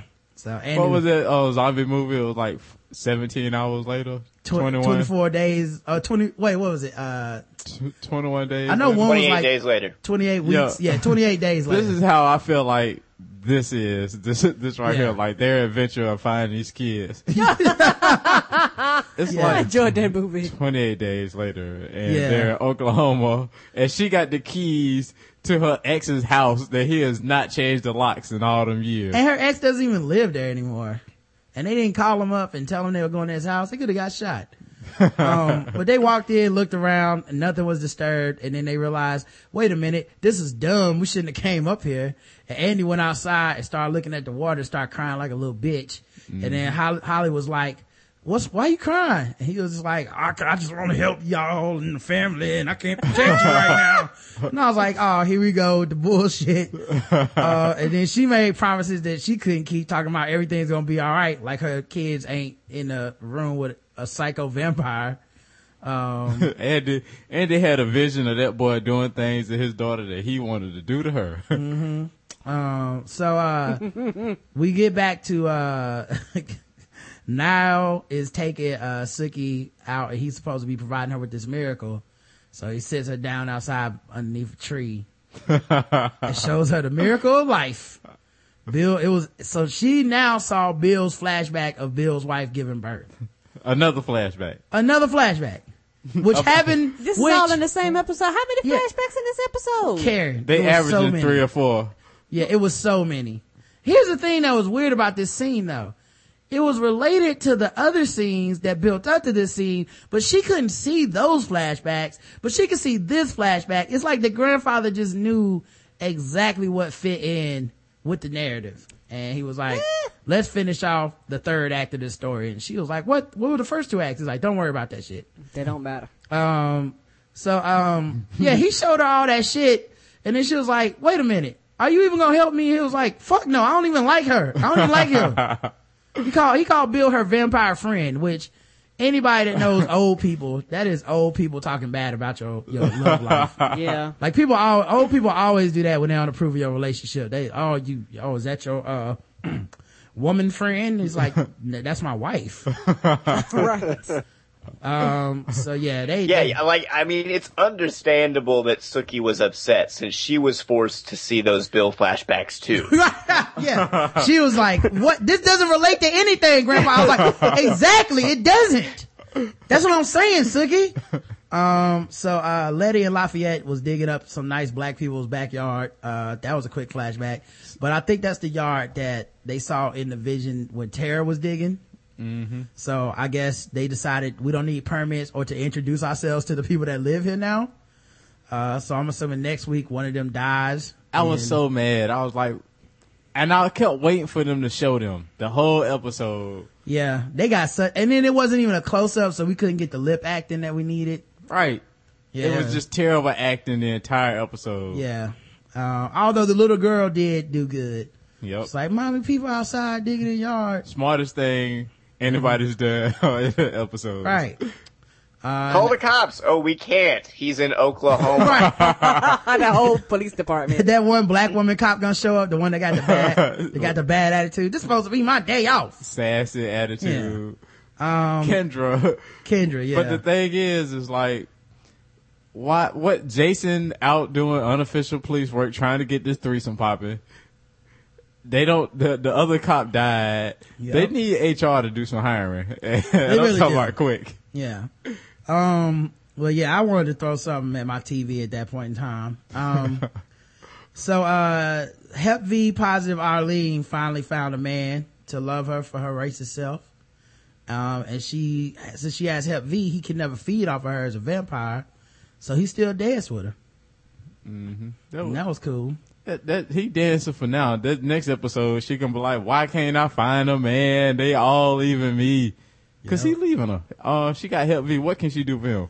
So, Can't- yeah, he can't have sex with her. He can't even eat off of her. right. Uh, what kind of relationship is that? So, uh, Violet woke up and she went in the room with the teenagers and got real rapey. She like, she threw the boy up against the wall and knocked him out. And then she was like, yeah, I'm about to, uh, do some, something, something, something. I was like, what?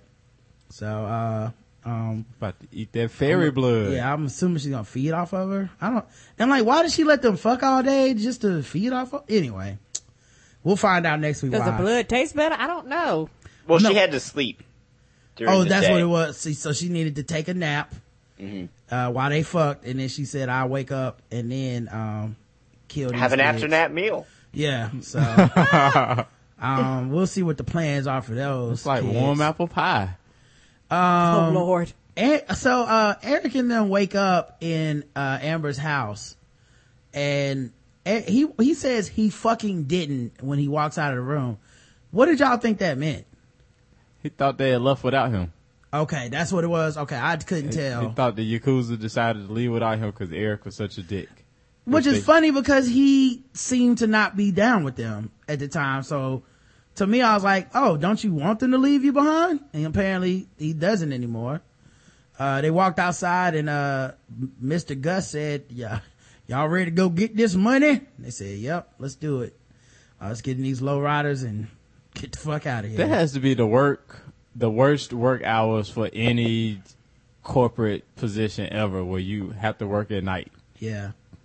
Like most people want to party at night with all the money that. Well, um, I mean, when you're Tokyo drifting across Louisiana, Ah, can't do that. Can't do that in daytime. Yeah, it's all fun. It's all vacation to you.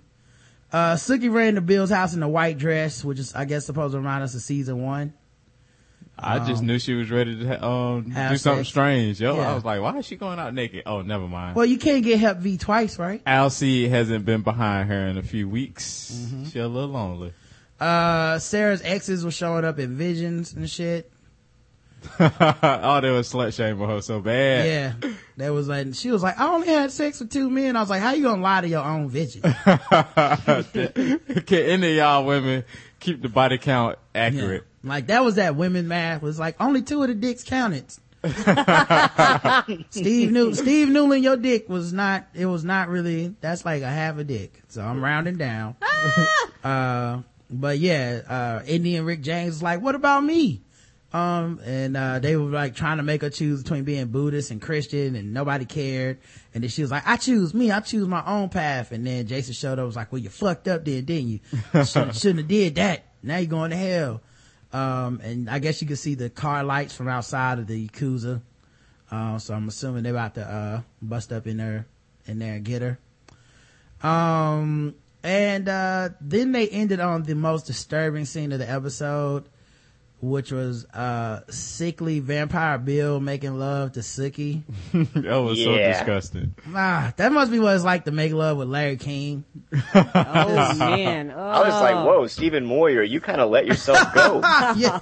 Just a bunch of paleness and veins. eh, Just, oh, just, so it was, but it was a good intro to watching The Strange. So that was good. Like, if you're gonna be grossed out. Um, but yeah, that was the end of the episode. Uh, how many more of these we got left? Does anybody know? I think three, Dang, three oh, or four. many. Three Whew. too many. This feels like the last laps, you know, like the last distance on a marathon, The, dog. the thing I feel like is because no one of importance died during that episode. Mm-hmm. Like now, the next two episodes, like just there's going to be mass murders of important characters. I Trying to just- clear everybody out. Well, I mean, okay, if you think about it, what happened on this episode? Like, is anything different at the end of this episode than at the beginning? Not really. Right. I mean, Hoyt showed up. That's about the only thing that happened. Other than that, let's see. Um, Bill is still sick. mm-hmm. Uh, Arlene is still Arlene. Yep. Uh, Sarah's just off having random visions. Uh, Pam and Eric took a nap. I mean, it's, it's really not a whole lot happened. It really, it- yeah, we had so many bad flashbacks that no Yeah. one cared about. Uh, yeah, you're right. It was nothing happened that made it, anybody go, "Oh wow, look, look, look at this revelation." Yeah, I don't know why they're so um why they have this plot to find Tara. Like, cause what about her? She's dead. Why are they sending Lettie Mae and Lafayette on this wild goose chase to try to find Tara Yeah, or whatever clue? Like, does Tara also have a cure for the Hep V virus that we don't know about? yeah, I, I don't, I don't get it, man. I don't get it. Um, all right, man. Let's get into news. We have a bunch of breaking news today, so let me play my breaking news uh, sound effect for everybody.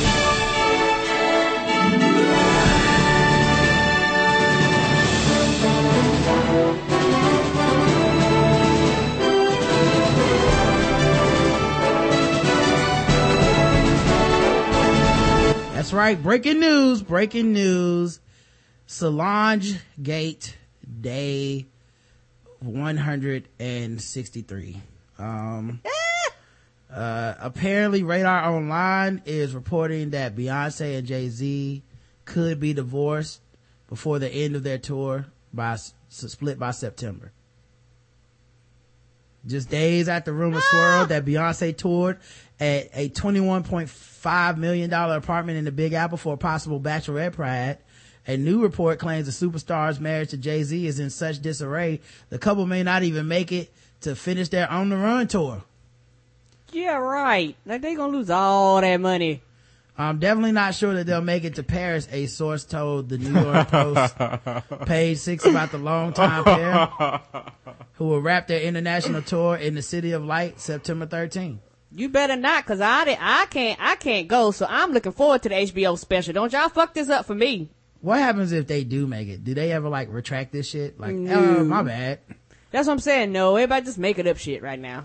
I, I bet Will and Jada Smith somewhere like, yes, please break up so we can be the power couple we used to be. They be. probably just glad they ain't talking about them.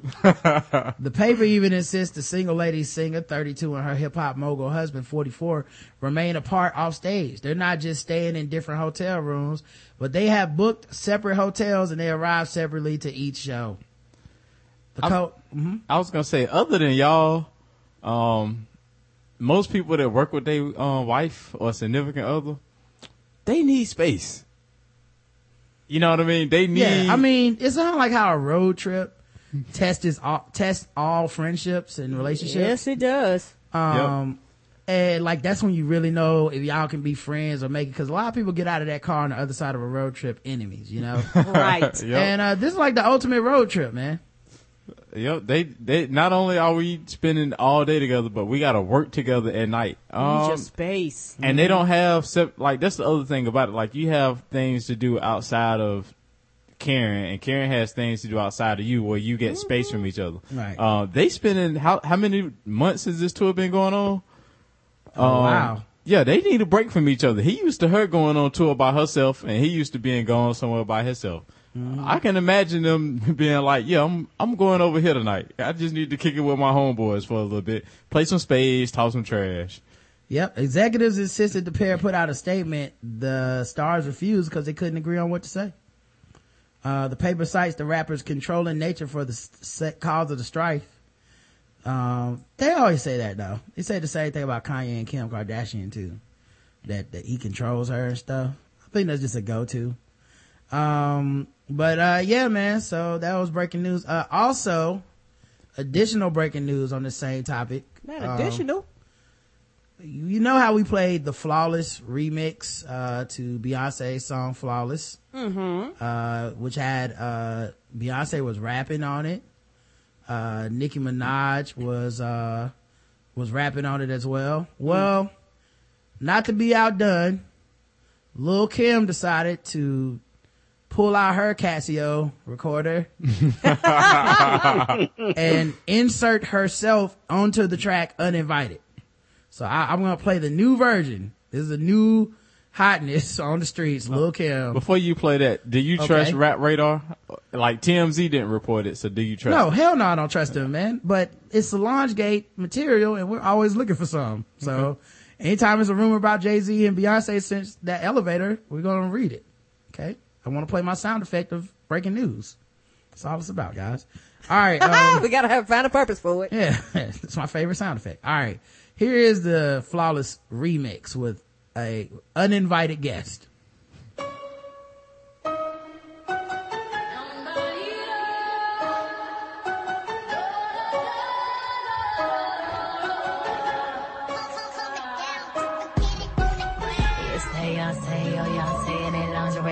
Lingerie on that Chardonnay, going touchdown on your runway. I'm taking 12, I like Barbie and I'm Rambo and yo.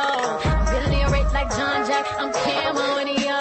If I can't clock me nowadays, you wish I was your pound cake. Boy, you know I look good at four, wish I was your baby mom. Want me to come around and give you good karma, but no, we escalate up in this bitch like elevators. Of course, sometimes shit go down when it's a billion dollars on the elevator. Of course, sometimes shit go down when it's a billion dollars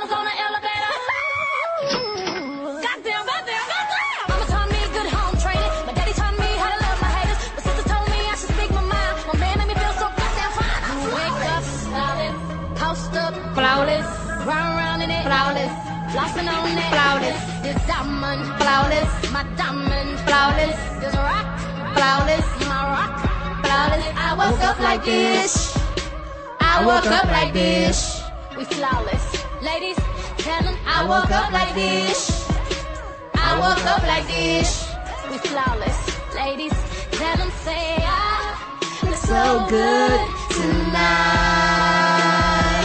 Goddamn, goddamn, say ah, I look so good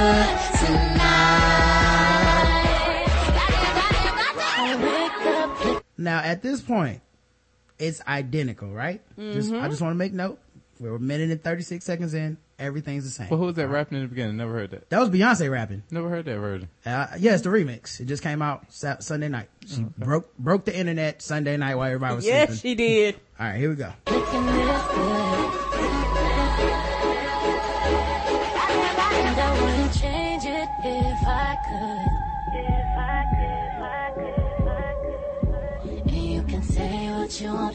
The shit. On the shit, on the shit, on the shit. I want everyone to feel like this.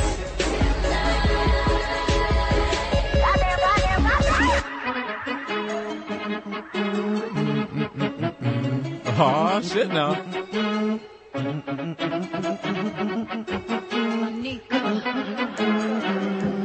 Looking Trinidadian, Japanese and Indian. Yeah. Got Malaysian, got that yaki, that wavy Brazilian. Them bitches thirsty. I'm Hungarian. Nikki BB each in diamond fangs, barbarian. Yo, like MJ Dot. Now this is still Nicki Minaj on the remix of Flawless. Everything is still the same. Two and a half minutes in. Okay. Doctor, they're killing me. Propofol, I know they hope I fall. But tell them winning is my motherfucking protocol. Cause I score before I ever throw the ball. These bitches washed up and ain't no fucking soap involved. Uh. It's every hood nigga dream, fantasizing about Nicki and B. Curve delicious, pussy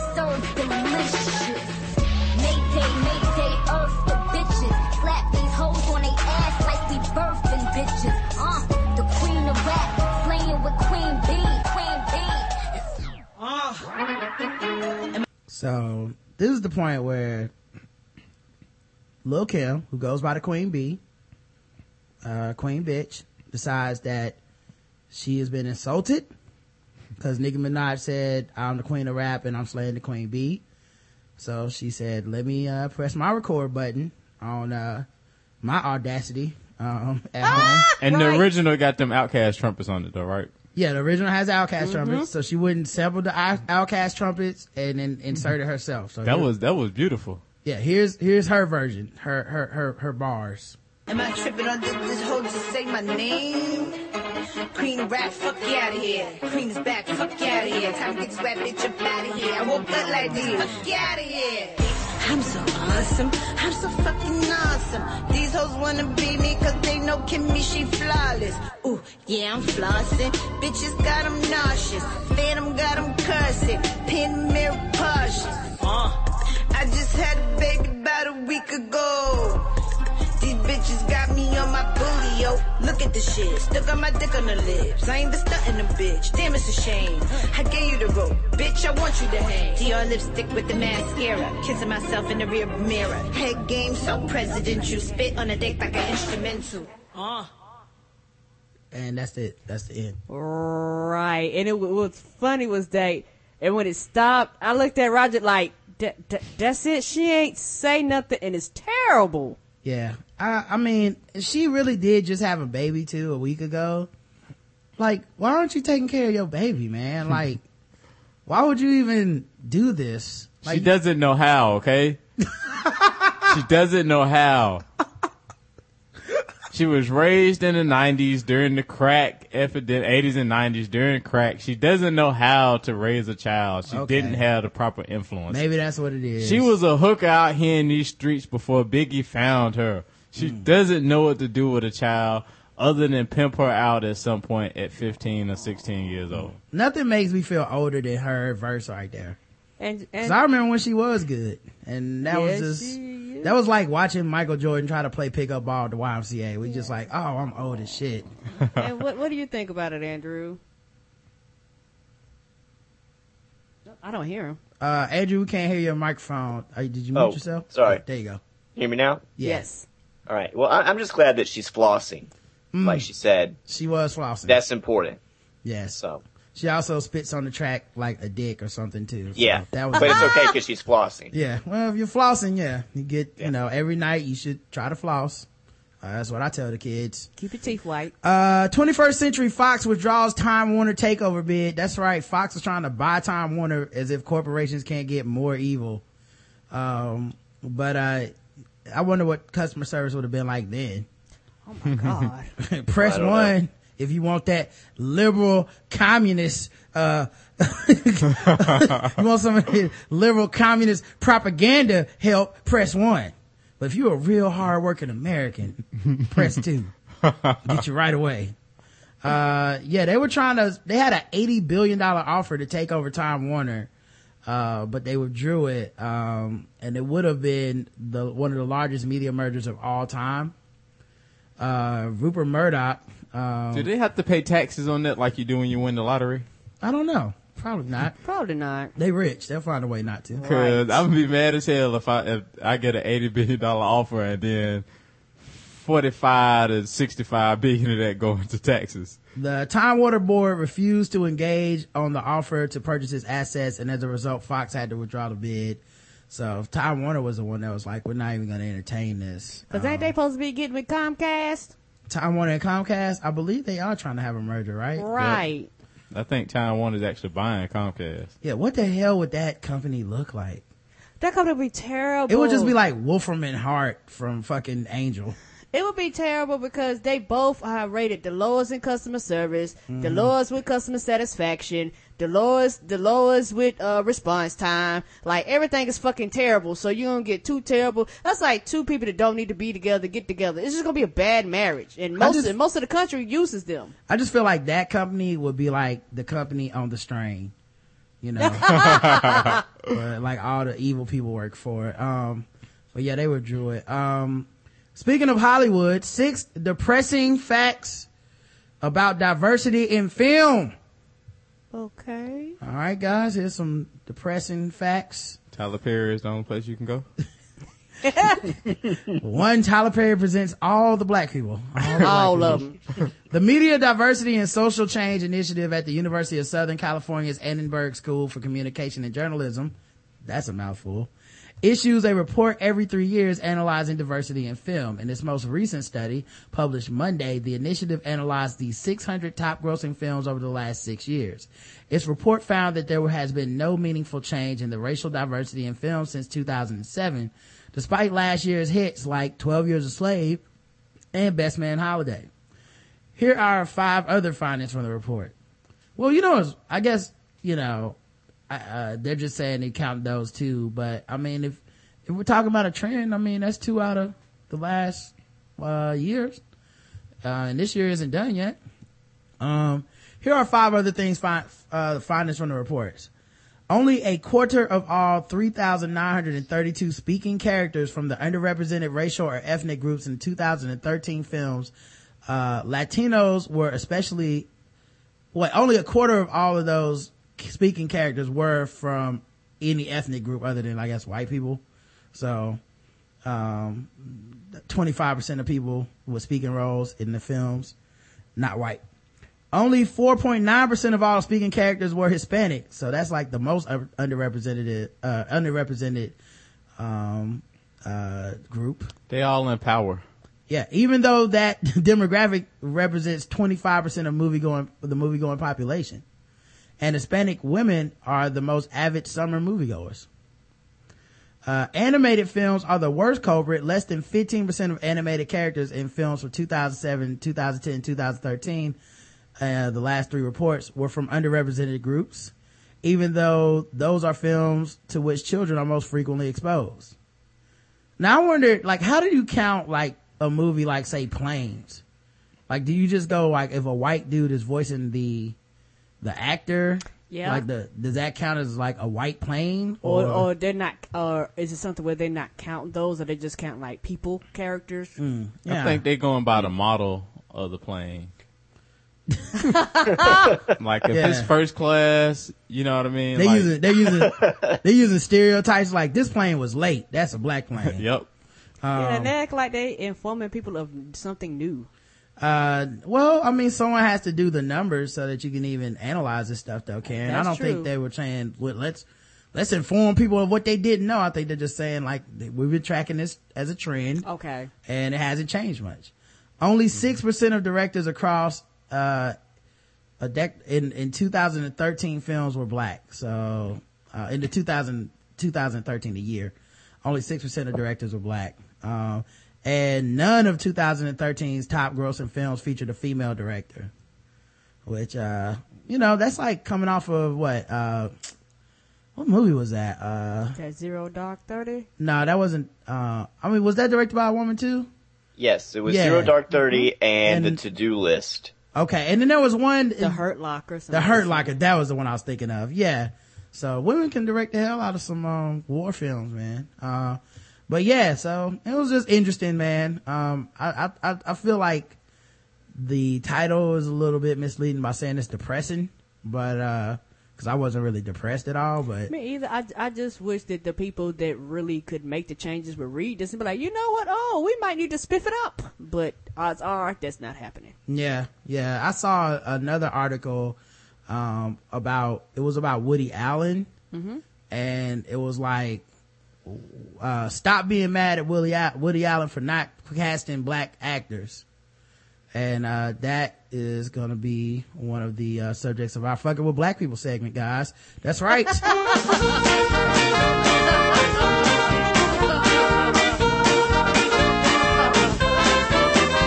We're just fucking with those black people. We're just fucking with those blacks. We're just fucking with, fucking with black people. That's right, guys. It's time for the game that we all hate to play, but you love to hear us play it.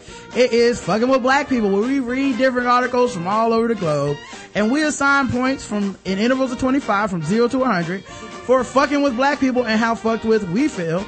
Today's contestants, uh, Woody Allen, mm, uh, Baltimore mayor, and um i don't know probably the police again i don't know. They, they've been on a hot streak lately. Yes. um so um there was this person uh ricky camilleri uh who wrote for the huffington post which i mean uh you know he he is a white dude but he said um stop being mad at woody allen for not casting black actors. To which i say black people are not nobody cares. There are i've never met a black person that's like fucking woody allen man. Jesus. When's he gonna give one of us a chance? I've been quite angry. I've just been suppressing oh it. okay. You just haven't told us? Yes. yeah. Why couldn't it be black jasmine? Um last week woody allen finally broke his silence regarding accusations that he doesn't cast black actors. How finally broke his silence who's been Protesting this. I hadn't seen nobody on social media I did angry. not, yeah, I did not get the uh, alert or the invite. Somebody been emailing him, the same person that's been writing those blogs from last week. Yeah, did he just get Twitter? And like, it's Imagine. just one black person with like, with seven accounts. They keep adding him. Hey man, you need to put me in your film. Why you don't hire no brothers, man? It's me. It's me, Wesley Snipes. Listen to my mixtape. It's, it's me, Wesley Snipes. I need a job, man. You need to put some brothers in your film. I got I, I got to do another vampire movie. Well, um, yeah, uh, so apparently he addressed it, broke his silence. Uh, why the world felt it was necessary to hold director of Scoop and Cassandra's Dream accountable for the lack of black stars in cinema is a little beyond me, but I like to discuss it anyway. Well, it's funny. last week we had the person, the white lady who wrote the, the problem with Lucy is there's no black people in it. Mm-hmm. I was like, why did you pick Lucy? Like of all the movies, like no one gives a fuck about that movie. Why didn't you pick a, a movie like, uh, you know, something that's gonna win an Oscar or some shit, you know, like pick, pick something that everybody's like, wow, I expect this to be Oscar bait and then be like, why didn't, uh, you know, American Hustle have any black people in it? Cause that's something that everybody watched and got critical acclaim. If you're gonna force us into some story that we didn't care about, forces Or, into some or good how about even something like uh, like Dawn of the Planet of the Apes? Wait, you're telling Yeah. me no black people survived the simian flu? Right. We had one black dude and he was angry as shit. Mm-hmm. That was it. Now I did like that dude because he was angry at all those white people for fucking up, but still, that like nobody, like yeah, nobody said anything about that. Nobody said anything about um Transformers, which made a billion dollars. Nobody's gonna like. Why pick? Why pick on Lucy? Why I are you picking on Woody uh, Woody Allen and Lucy? Yeah. And I, I, I have a question, y'all. Yeah. When the last time, maybe, maybe, maybe, maybe just my family. When the last time black folks at a family function and somebody was like, "Y'all remember that Woody Allen movie? When the last time y'all watched this? He makes a goddamn good movie." That son of a bitch. He will not put any black people in his I could, movies. I couldn't even tell you a name of his movie. Like, like, Right. like I could be watching one and wouldn't even know he directed it. Uh, well, it's not a director's job to celebrate or showcase diversity, says this guy. Now, here's one of those times where, like, I feel like Woody Allen would read this and be like, please don't defend me. Like, I said what I had to say about it, but I don't need your help. Cause then it's like, this person's gonna probably go too far before I finish this. You know what I mean? You know, where That's it's like, normally what happens. I know you're on my side, but I already dropped the statement. You can just refer everybody to that. And he's like, nope, I got your back, Woody. First of all, black people need to learn how to act. You're like, what? Um, it's a director's job to tell their story, which they presumably work tirelessly to get on screen. Whether Allen works tirelessly on his films anymore, of course, is up for debate. Well, that's more of a slight to Allen. Why would you say that? It's not a director's job to comb through their script and think there just aren't enough slurp blank insert ethnicity into my film. Maybe we could turn this character into that would be tokenism, which is almost more offensive than a lack of diversity. It often feels like an afterthought that ends up furthering stereotypes. Um, I will say, uh, that not everybody agrees on that. You know what I mean? Like, uh, one thing, one of the things I do like to see in Hollywood is when a black character is black, but that's not the purpose of that character. It's just like maybe that was the best actor. Like uh Louis did it with his wife, his ex-wife, on on the show Louie. And there's never like a reference of like I think one time they did as a joke, but there's no like constant reference to like look at this black woman, how'd they make these white kids? Like there's like it's just kind of a character. She's she actually is uh to me a better actress than the original ex-wife. Uh, they have a better type of like chemistry and stuff. And uh the scenes kind of flow better with her you know, if you want to call that tokenism because he felt that, you know, she did a better job and he hired her, um, you know, I think that's, that, that's kind of belittling to her and Louis as a director, like making that choice. So I wouldn't say that would be tokenism. I think it's tokenism when you're like, I don't like, I don't think this person is good at what they do. I just want to put a black person into X situation. right when it wasn't written around them. Right. You know, like I don't like that where it's like, I don't like, let's put Tyrese in the movie. That is tokenism. You know, you're like, Tyrese can't act. Right. So Mm-hmm. you, there's nothing you can write for him. Right. Like you just need a black dude to say slang. Like that's not, that's not really, you know, important to this. So, um, anyway, also I like it that he decided that it feels more offensive to us than, uh, than not having black people in the movie at all.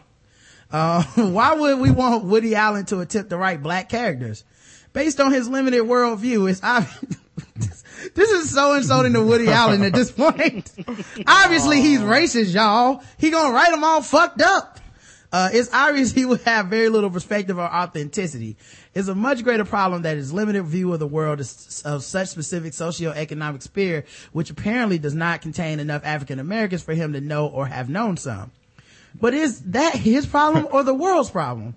That's his problem. I This- say that that is specifically his problem. Uh, like, how would he do his research? Would he just watch the Menace to Society and Boys in the Hood? That's what, that's what the, somebody would like here. Just watch this and you'll know everything you need to know about black people. He people. just gonna go sit in black people's houses for no reason. I'm I don't know. Yeah. It- it- like the way you're describing it, Rod. This article seems kind of racist to me. Like, why couldn't Woody Allen? Why, why couldn't a black character be like the typical Woody Allen character? Why couldn't you Yeah. have like a um like a real kind of dweeby, nebbish, neurotic Right. right. black character who really is interested in Freud? Right, cause it's not like Woody Allen's films have like some sort of obsession with the fact that like these characters have to be white or else these characters can't exist. You know what I mean? Like you could make the cast or, you know, some parts black people And and it- and since race never comes up in his films anyway, it's not like it would be like, wait, I now I can't believe this situation because a black person is at the party with them. Like, and is that Woody Allen or the casting director? um, I for him, I'd probably say Woody Allen. You know, because he casts like a lot of people. Uh, like Yeah. from- like he's a very hands-on director. Okay. you know, um, and also with the children. But it is that is that his, is that his problem or the world's problem? If and if it is the world's problem, isn't it more important that global corporations such as Paramount Pictures, Universal Studios, or any other major studio take on the cause of telling a more diverse group of stories? Consider a study put together by UCLA last year that shows across the 100 top grossing films of 2012, only 10.8% of the speaking characters are black, 4.2% are Hispanic, and 5% are Asian, and 3.6% are from other and or mixed race ethnicities. When a studio is putting together what could be one of the largest grossing superhero themed entertainments of the year, entertainment meant for the majority to consume, shouldn't they consider the majority that is going to see the film, especially when 44% of tickets are sold to non-Caucasians? The point being that a studio makes 10 to 20 films a year that are meant for wide audiences. They are the ones who should be responsible for telling a diverse group of stories for a diverse audience. Now here's the thing with that argument though. That would still trickle down at some point. So either they're going to tell directors, hey, you need to like diversify your, Right. your casting, or they're going to go out and be like, we're going to just find movies specifically about these people. Like okay we need a black movie we need a latino movie we need that type of movie. But one way or the other it's gonna get passed down to some individual directors at some point. Like they still whoever makes a movie is still responsible for making their movie. You know what i mean um, more often than not, they do what's even worse than Woody Allen, which is to pigeonhole African American stories by marketing them less to white audiences. They wind up creating a culture where diversity is less of the norm and less interesting to more people colors of the rainbow. Woody Allen makes one film a year, the majority of which takes place in some upper crust bourgeois fantasy land where a rich old man must debate whether or not he should sleep with a much younger woman. Allen is, Allen That's is, true. That's that- most of his, that is his pretty, movies. yeah, that is his, uh, that is his collection Because he's writing about life. right? Just keeping it real. Al- Allen is not the villain when it comes to racial diversity on the big screen. It's easy to paint him as one, and believe me, I don't mind doing so myself. Which is, he links to something he wrote. Oh, well, he was on HuffPost Live, I guess. Completely, what was he doing? Is it too soon to honor Woody? So I guess he was talking about that time he got that uh, award. Um he's just not the guy not the guy in particular this go around. Also after digging through his 50 films woody allen has cast african americans in his films. Now this is the part where i was like i'm starting to feel fucked with. Like i made it through all the rest of this shit and i was okay. Werner o. Hobson as mavis a maid in hannah and her sisters. Like he went and found like the black people in each movie uncredited actor Wow. a detective in manhattan murder mystery So you don't even know dude's name. He's uncredited. Linda Kurloff as nurse in Everyone Says I Love You. Not the nurse. Hazel Goodman as Cookie, a prostitute in this Deconstructed Harry. And Chiwetel Ejiofor as Ellis Moonsong and Melinda and Melinda. So, All hired from Blackface Talent Agency. Please contact us anytime you need blackface actors. right. Uh, also, uh, Lettie Mae Daniels Lip Acting School, um, has trained several of these actors. Um, but yeah, I just, like, that was the part where I was like, come on, dude. Like, I, I took your meaning earlier, but then to go be like, well, look at her. She played a hoe. Uh, this other one, uncredited. Um, This look- one was a nurse. yeah, she was a maid. I'm like, all right, man. All right. Uh, but yeah, from zero to a hundred. Uh, Karen, how do you feel? Truthfully, I don't know anything about Willie Allen other than he be molesting kids.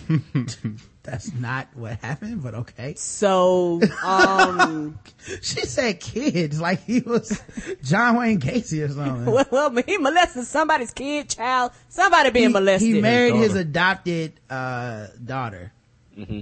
That's what happened. Okay. Well, he put his hands on somebody he ain't got nobody to put his hands on. Okay. That's about all I know about him. I probably have seen his movies, don't know too much about him. Mm-hmm. I'm not surprised. I don't really feel fucked with. I give it a 25. All right, Justin. If you can, if you can have brother sister love, you can have daddy daughter love too. Um, but I give it 25 only because I feel like he fucked with Woody more than black people. But I feel like I gave it 25 because he had to use black people for his argument. Yeah. Uh, and it's like you could have just left us out of this and just picked on Woody because you don't like his movies. yeah, he, it was weird cause like, I, like, as an advocate for Woody, I feel like he did more damage to Woody Allen than, than, than he helped. You know what I mean? Like, just, just shut up. Like, I already talked about it, dog. yeah, that's that. That's that backhanded. Co- uh, that's that backhanded compliment. Like, this is Woody's comments on it. Not unless I write a story that requires it, says Allen, whose new movie Magic in the Moonlight is out in theaters.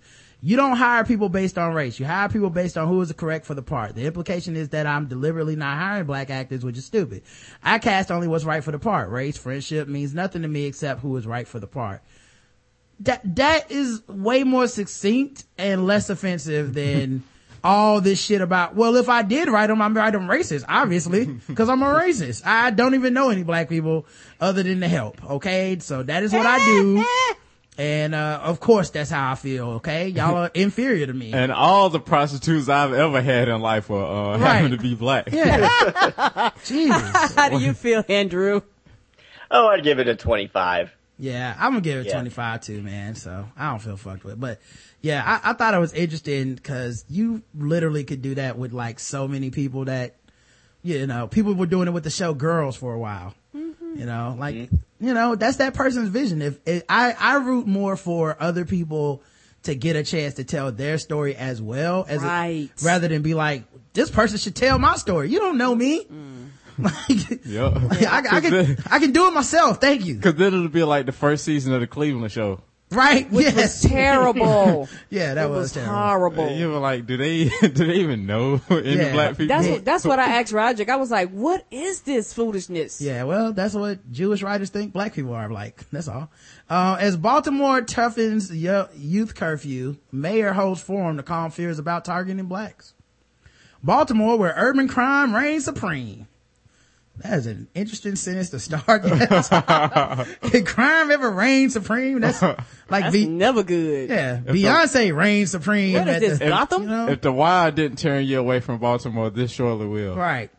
It has a curfew, it has had a curfew in place for many years, but it has not been strictly enforced. Now city officials have rolled up their sleeves institute one of the strictest curfews this nation has ever seen in an attempt to get the city's youth off the streets and to sweep its urban areas of its rampant crime infestation. So, so instead of having the police do their original job, they want to make more rules and put those in place. well, they already have the rules, they just weren't enforcing them. So right, now- that, but that's what I'm saying. That means the police weren't doing their job to enforce them. Yeah. So instead of saying, "Hey guys, listen, enforce the current curfew that we have," Mm-hmm. instead of doing that, they're saying, "Nope, you know what? We need a stricter curfew because Mm-hmm. the police are now actually going to do their job by making a stricter curfew." well, it doesn't sound like they're changing the curfew. It sounds like they're enforcing it.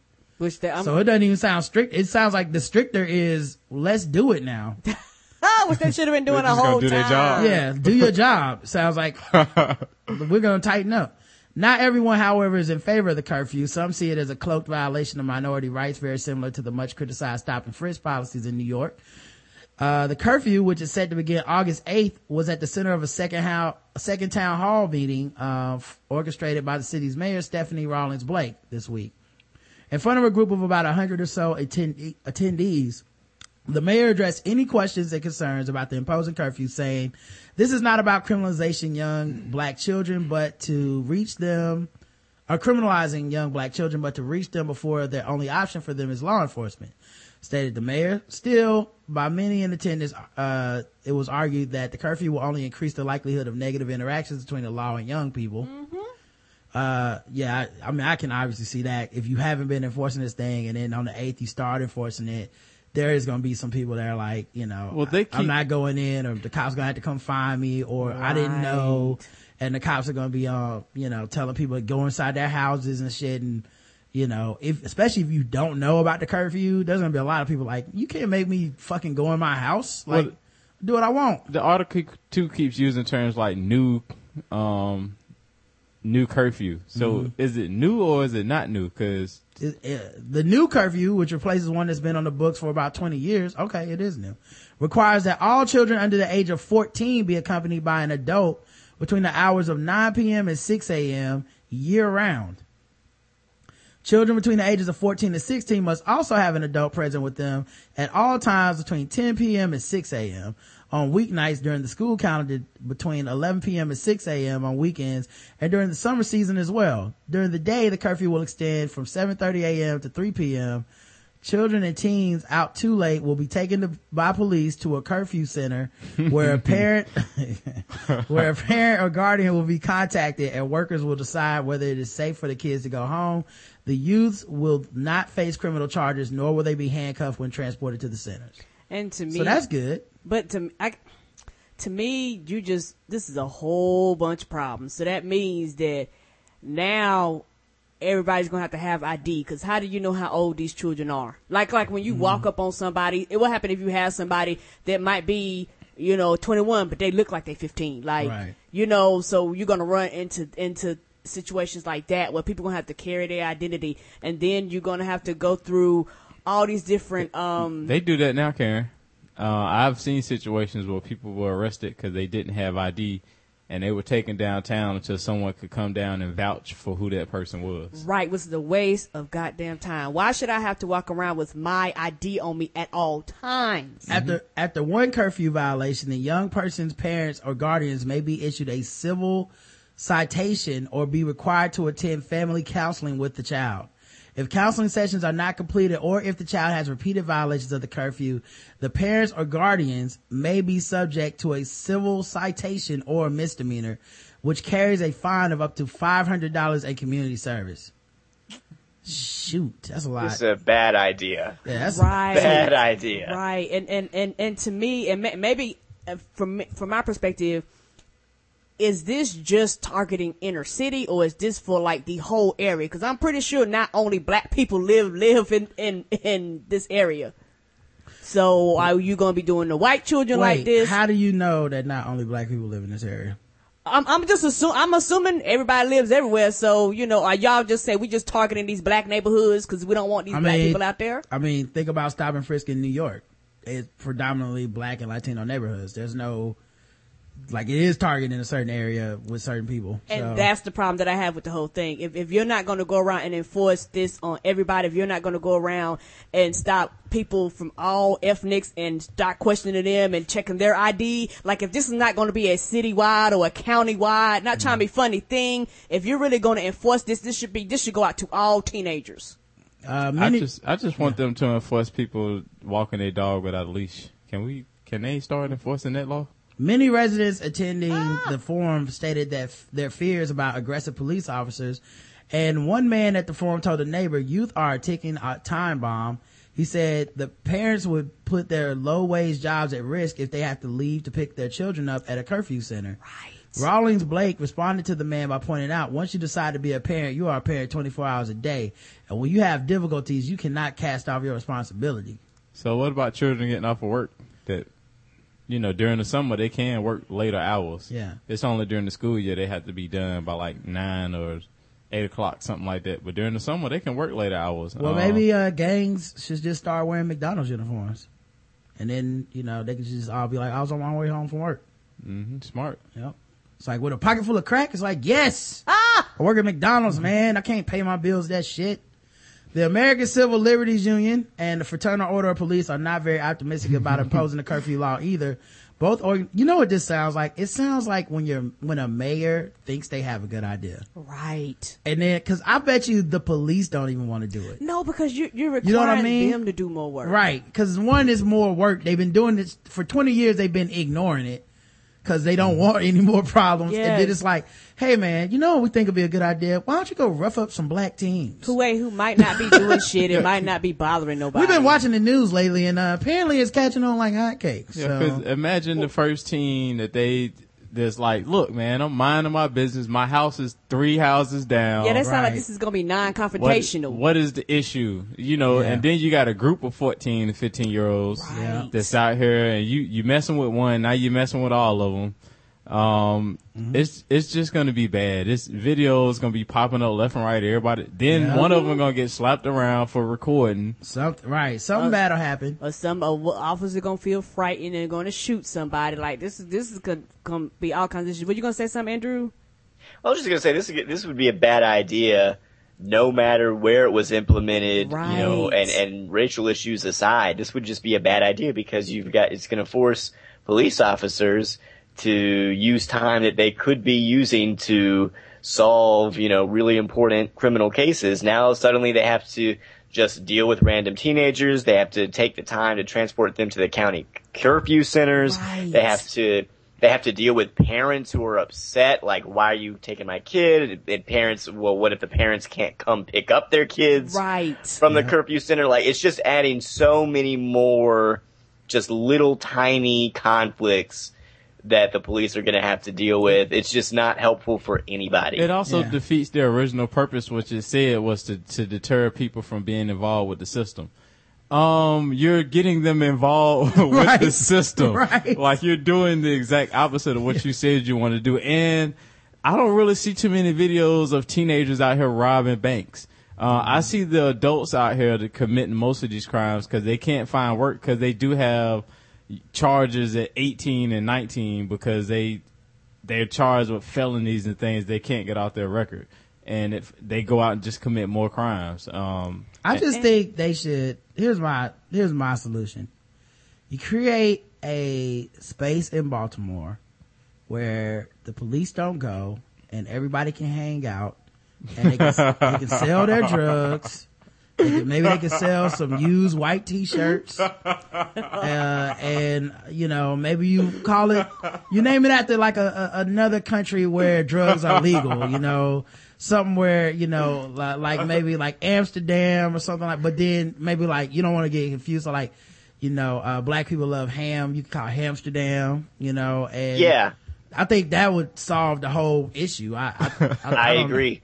And and you know what? I agree with Andrew. I think some manager or supervisor up in higher management thought of this idea, but they don't have to deal with the consequences. No. I of the said idea. that. How you gonna Oh. give the white man credit for my idea? I said that. I'm sorry. the mayor or somebody that doesn't have to deal with fucking like actually arresting kids and shit was Right. like, we can just have the officers like politely talk to them. It's like these kids are gonna be like, man, like the Fuck the- you. The, kids that are like innocent are already gonna be like, man, this is fucked up. Now I gotta go in the house. And I wasn't doing nothing wrong. Mm-hmm. And the kids that are doing wrong gonna be like, man, I can't, this crack not gonna sell itself. Yep. Like, I gotta stay out here, dog, in these streets. and they they already have a neg- negative connotation in those uh, um Yeah. in those communities. They're just gonna make it worse. Why It's- not do police work and arrest criminals? I hope. I just hope some other country. I just hope some other country decides that whatever civil unrest happens in Baltimore, that you know what they need to come over and handle um, America's problems for America because we seem to keep getting it wrong. Well, I just want to know, like, is crack legal? Cause like, if it's not, that is a crime you could enforce, uh, some policing on rather than just locking people, uh, putting people in, uh, detention Jail. centers because, uh, they were out. Yeah, my At mind night. is jail. But, uh, all right. Not- so, well, well, that- here's the other interesting thing is that it's you, you said you know based on the article that they're not actually going to arrest these kids right. or, or press charges. So really, it's just going to be an inconvenience for everyone. How, Well, how are you going to get will- them and, in the and so, car? I, I, but, but there's a part of me that wonders, okay, is it really for the best though that they're not actually arresting these kids? Because if you know, if the, the if teenagers were actually getting arrested for this, then you would have you know parents would be able to file formal complaints and say, hey, you arrested my child on this really for this really stupid reason. Mm-hmm. But if they're not actually arresting the kids, you know, will the system effectively be able to process people's complaints? here's, here's my other, Like, like it seems Yeah. like a good thing they're not arresting the kids, but I'm wondering if, in a weird way, if it's actually Yeah. Now I don't- of uh, pro- I don't- kind of protecting them. Right. From- don't- now I don't really have grounds to really sue you based Right. on Yeah. illegal. Yeah. But but here's the thing though. Um one, it does kind of feel like you might have a uh illegal um like uh I forget what they call it, where they like lock you up for a while, but you didn't do anything wrong. Like Uh, you can also press it against like in civil cases, like where like if Justin like locked me into my car for two hours, I could like call the police and I forget what the crime is called. But also, man, another reason I don't like it, I don't like this idea of young kids getting to know the police by the police taking them and putting them in custody of some type. Yeah. Even without their handcuffs and shit, like, Yeah, you should never get used to that. Like that, you know, hey, uh, I noticed you standing outside. Uh, come with me, get in the back of my car. We're going to drive you down to a place where you can't go anywhere until someone comes to pick you up. That sounds a lot like jail without the handcuffs. Right. Yeah, And you say no handcuffs, but I don't see how the, the children that's not following this rule are going to be like, I'm not getting in your car. Fuck you. Yeah. Like, what happens then? Cause that's what that's what happens, So and, and what are they gonna do when the parents don't have a way to get down to this Right. so-called facility? That's they stay overnight? Not, that's probably not um, convenient for the Yeah. parents. Do you stay overnight? Do you, like? Yeah. how long can your kids stay there? Yeah, and, and they're not addressing, like you say, for the fact of children uh, resisting, children being belligerent, children Right. cussing them out. Cause So- they are teenage kids. Right, who are very dumb. Right. And so they you they come over there, fuck you, officer. Okay, so now are you still polite or do you handcuff them now? so now they're under arrest. So it went from not arresting to an arrest. And we're dealing with police. So Right. we've seen the videos. And and this is based off the thought that parents aren't necessarily doing their job. You do have just defiant children. yeah. Um, or, or parents that have to work nights and shit. Yep. You know what I mean? Like, and it's not, fir- if my kid's not doing a fucking crime and I have to work at night and say he wants to, I don't know, hang out in the front of the yard with his friends, like, and uh, he should, like, I, I now have to get off work and go pick him up. or Like, or a block away. Even if he's Yeah. even if he's a block away, like yeah, exactly. and at 14 you you're allowed to stay at home by yourself yeah. without parental it seems supervision. like, it seems, it, it just seems very heavy handed. We'll obviously check back on how this works out, Yeah, but, and, um, and also I think maybe ju- I might be wrong, but I think this might be a way to kind of um, uh, implement, uh, I guess, a stop and frisk without it being called stop and frisk per se, Mm-hmm. because you're actually just targeting people, you know, for just no apparent reason, basically. yeah, for being outside at the certain Right, time. but you Um, don't want to call it that because it got such a bad name. Well, anyway, uh, the uh, ACLU promises to monitor it and keep it on the radar to see if it strains relationships with uh, police and the youth. And I, I, I'll tell you, when the Fraternal Order of Police are saying they don't think it's going to work and they don't think it'll actually stop crime, I think you really need to rethink the whole policy, man. Because Right, because they know. yeah, who better would know than the police being like, yeah, people still gonna sell crack. So Yeah, they they not used to dealing with situations where they had to use tact or anything like that. Their Yeah. their way of dealing with situations is do it the fuck I said and do it now. yeah. Um, you while their while their hand is on their hip holding the gun, ready All to right, pull we it out. we got to move on, man. Uh, zero to a hundred. I'm gonna give. I'm saying everybody. If you're not a hundred, just let me know. okay, that's um. Uh, the eyes have it. Uh, we got to play our. The eyes we got to it. play our other game so we can uh, start wrapping up. Um, it's a game we like to call Guess the Race. Now that it's time for some Guess the Race. That's right, it's Guess the Race time. Now that it's time for some Guess the Race.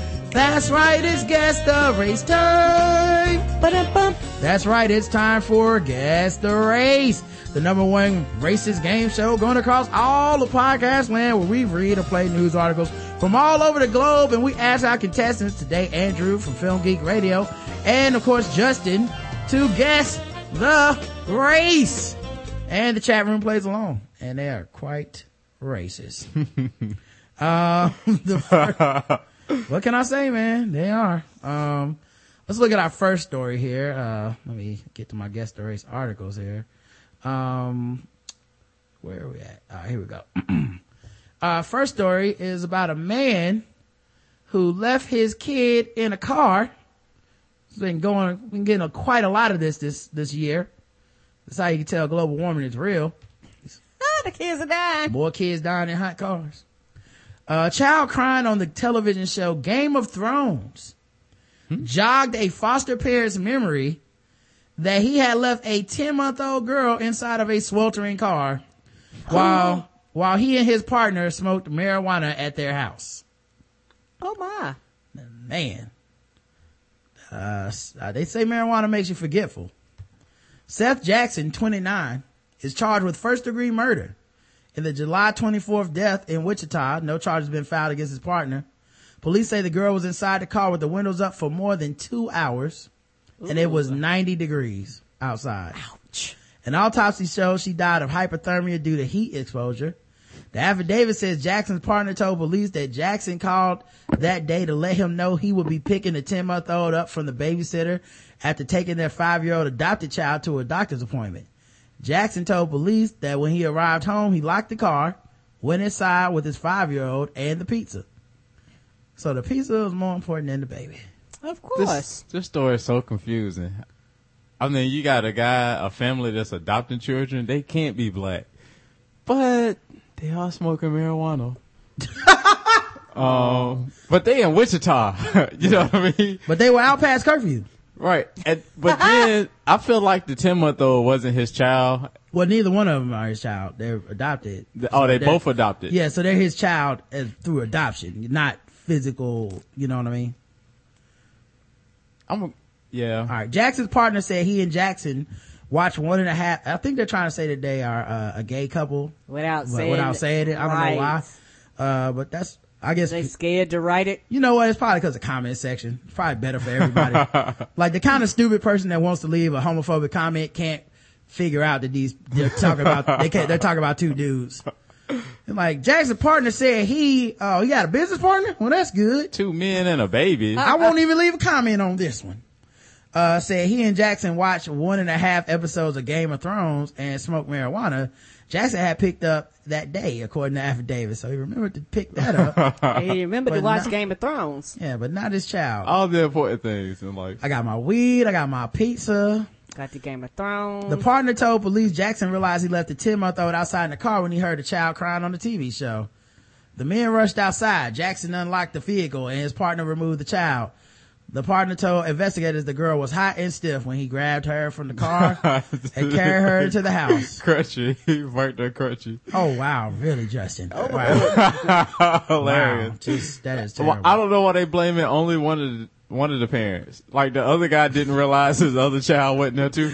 yeah, you wouldn't have asked that. they was high. hey, um, remember the other child we have? What happened? Like I see you got the marijuana. And that's the new child, so you know they wouldn't have forgot. That's like if you got like a new video game, you always know where that's at. Yo, where's my Madden 2015? As he called 911, Jackson attempted CPR, but he could not get the child's mouth open according to the affidavit. Ooh, they really burnt that baby up. Two I told you crispy bacon. Ooh. crispy baby, fresh lettuce. Oh, well, I guess we'll all go to hell together. Officers who responded found Jackson still on the phone when they arrived, making calls and repeatedly stating, I left her in the car. She's dead. She's dead. Meanwhile, the girl was unresponsive and lying on her back, on the back on the couch. Firefighters moved the girl from the couch to the floor when they arrived and attempted to revive her. Later in an interview at police headquarters, Jackson's partner told detectives that he and Jackson had been foster parents to the 10 month old girl since she was two weeks old. Police have not released the child's name and documents in the case use only her initials. Um, although the child died of hyperthermia, uh, Sedgwick County District Court Mark, Attorney Marc Bennett said the first degree murder charge was warranted because the child died during the commission of an inherently dangerous felony, aggravated endangering of a child. The case is not charged as intentional murder, so like manslaughter or, fir- I guess, first degree accidental murder. Oh, he Something white. like that. In addition to the 10 month old who they were trying to adopt, Jackson and his partner have five other children in their care. They're smoking weed around all these kids. Damn. They had, they had three other kids, foster kids, three, five, and 18, and two adopted kids, five and seven. The two younger foster children were visiting other relatives at the time. The 10 month old, that the 10 month old died. So the three and, I guess the three and five year olds weren't there. It's just the 18 year old, the five and the seven year old. So they're old enough to smoke. Uh, prosecutors said Jackson's attorneys Oh, Lord. agree the circumstances are entirely different than a widely publicized case in Georgia where a father faces murder and child cruelty charges on suspicions of intention of leaving a 20, intentionally leaving a 22 month old boy inside a hot car last month when he went to work. So they must have looked at his Google history and didn't find any searches. Uh, guess, uh, guess the race, Justin. Um, they don't let black people get that many children in foster care. Okay. In Wichita, Kansas, he definitely white. He white. And they called it an accident. Mm-hmm. they charging him with an accident. Yeah, he white. All right. What about you, Andrew? Yeah, he's white. All right, let's check the chat room. Crashers Keep cosplayer, Night Watch White. Oh. One who sacrificed his baby to the White Walkers in exchange for unlimited cheese. Joffrey's loved, Joffrey loves torturing those females. You know black gay men aren't going to be allowed to foster kids. White, hot and stiff like the cheese pizza they ate. White. Damn it. God damn it. You guys are evil. Uncredited, uncredited Butler Woody Allen film. non-Hispanic, white, uh, probably, probably import the new kid from Ethiopia white. And one who could afford HBO even when all of those kids white. the, correct, the correct, an- correct answer is white. So. And one person missed it.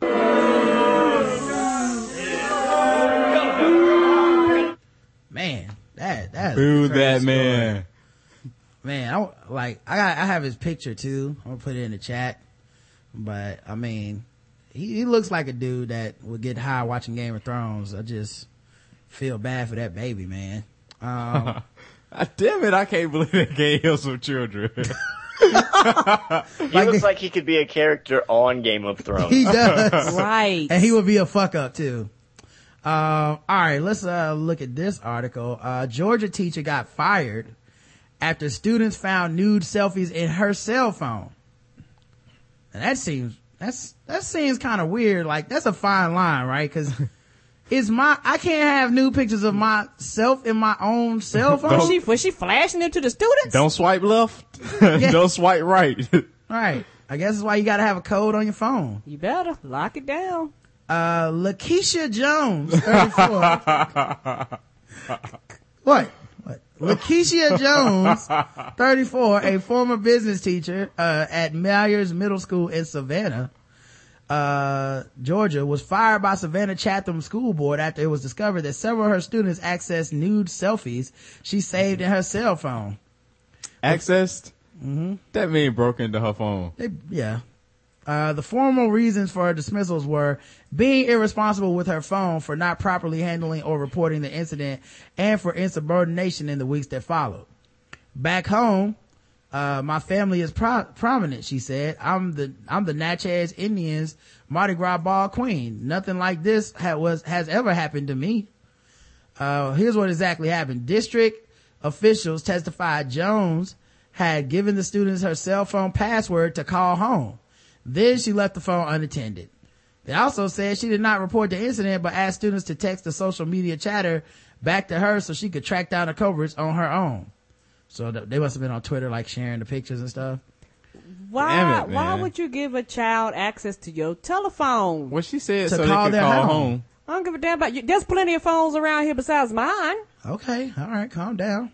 Um, She's just trying to do a she's solid. try- yeah, she's just trying to be a good teacher and help her kids out. That's probably not the first time she's allowed students to call home. Yeah, like you want to use my phone to call home, no problem. Mm-hmm. When district officials found out about it, they removed Jones from Myers pending termination. They said she failed to report to work for three weeks. During that time, they say Jones also forged a 2015 teaching contract offer in order to secure a loan. When she finally resumed work at Darien Middle, she left her phone unattended a second time, and it was taken by yet another student.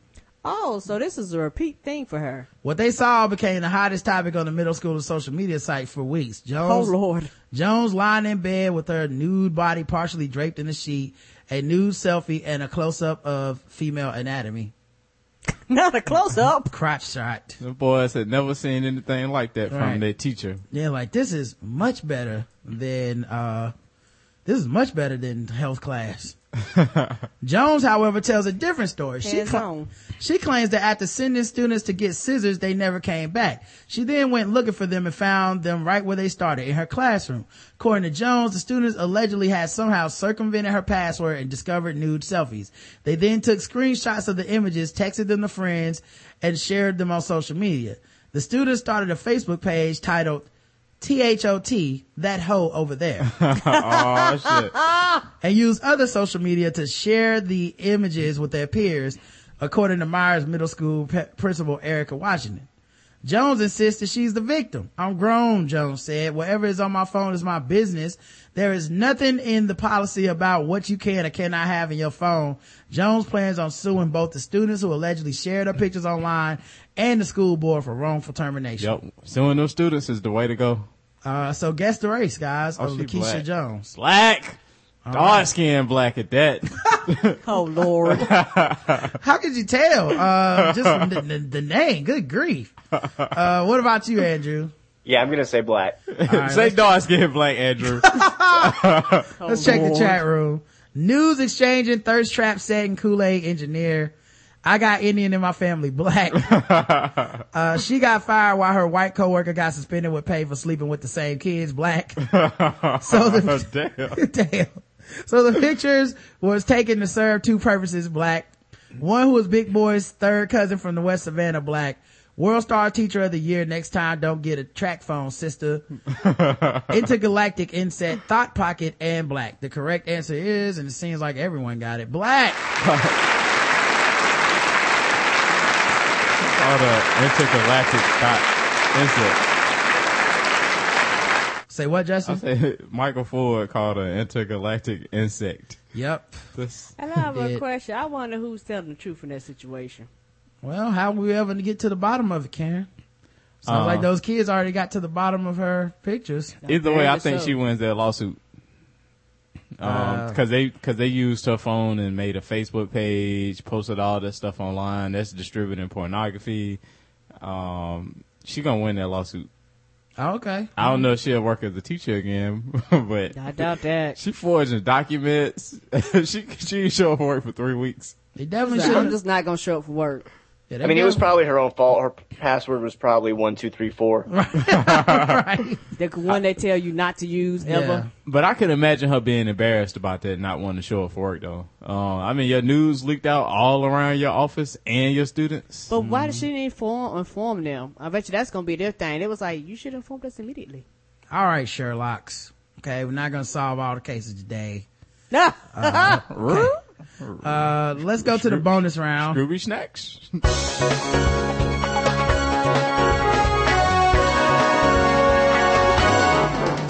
Double the points and the race. Double the points and the race. That's right. It's the bonus round against the race. So far, Justin and Andrew are tied two for two going into the bonus round, but everything now is worth double the points, double the racism. Here we go. All right. Here's a, another hot car story. These have A young boy everywhere. left in a hot car spotted by a concerned couple who called police. When police arrived, it wasn't just the boy who needed an ambulance. Only on Fox 31 Denver, Tammy Vigil has the story of a mom charged with running over the couple who called 911 on her. Tammy?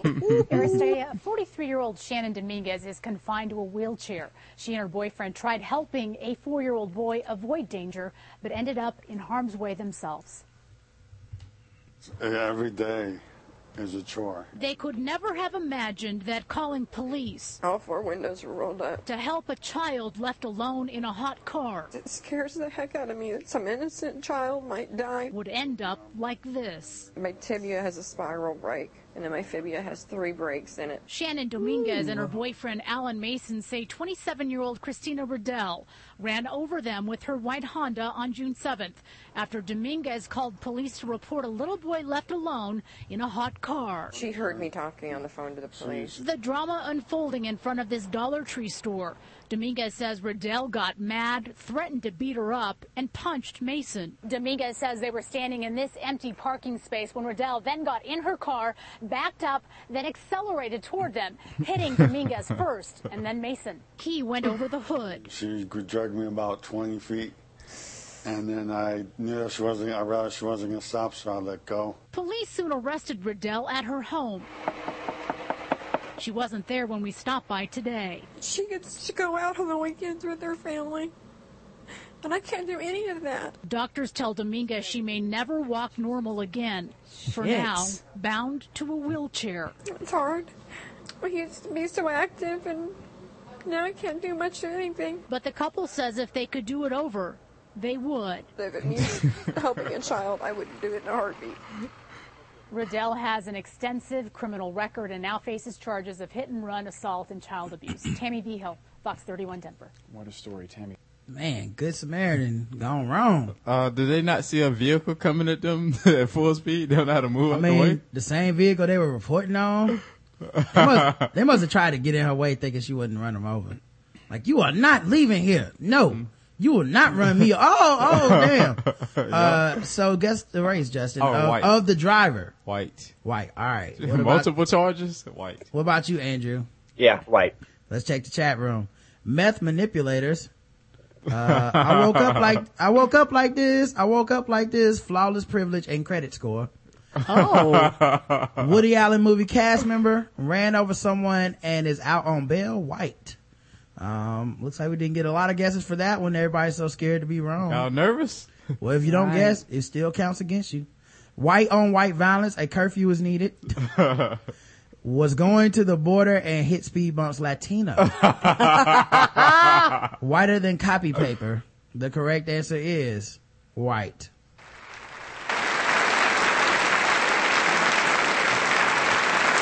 A couple of you missed it.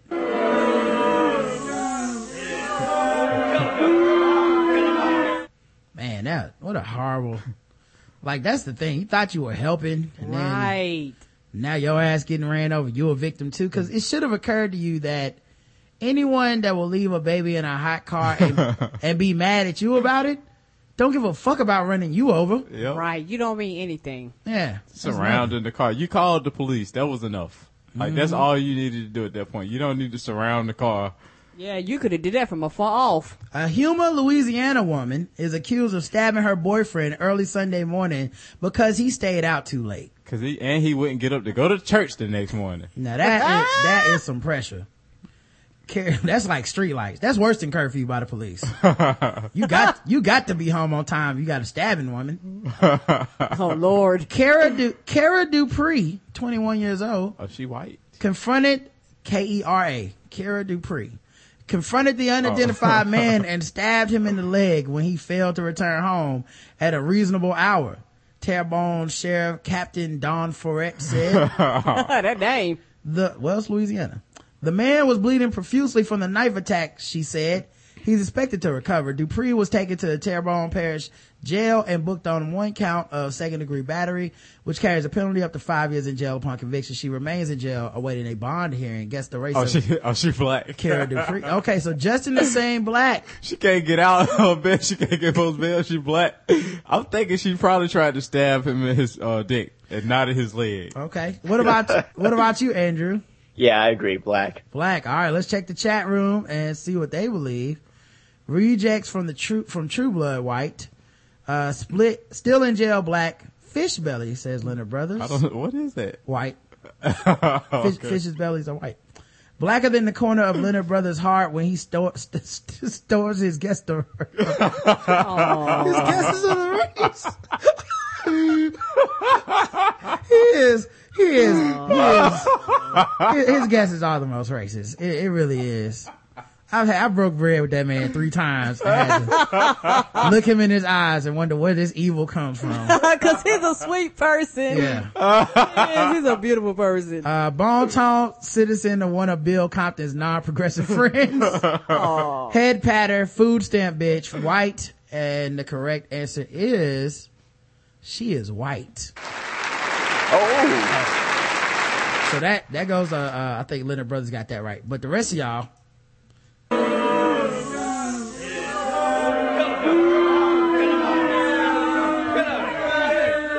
soak it in! That's right. You guys are wrong. That was a white woman.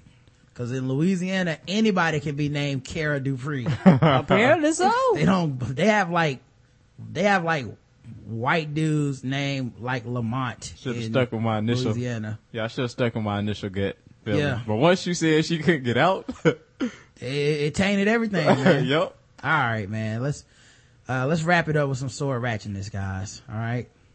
Uh, I would, I, I wish I could have broke the tie, man. I, that was a good one. That was y'all evenly matched. All right, I about to say you don't have another one. I mean, I have another one. I expected. All right, look, I one one chance to break the tie. Okay, guys, let's see what happens here. Uh, So we can declare a winner. yeah, we can declare a winner I on think. Leonard Brothers won that. Uh, a, a mother, a mother in Washington state is behind bars, uh, because she set her husband on fire because he molested her seven-year-old daughter. Oh. Tatan- Tatanisha Hedman, 40 years old, allegedly told police that shooting her husband, 52-year-old Vincent Phillips, was too nice. Damn. Woo, too nice. So you know she going to jail.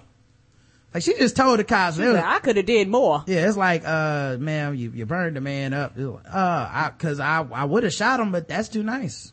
Oh, I did it. Hedman was arrested July 17th, the day after Phillips ran into a convenience store with severe burns asking for help. When authorities arrived, Phillips told the officer, my wife did it. Hedman allegedly confessed to pouring gasoline on her husband because he hurt her daughter. Phillips is not the child's biological father. Days later, police recommended that she be charged with first degree child molestation.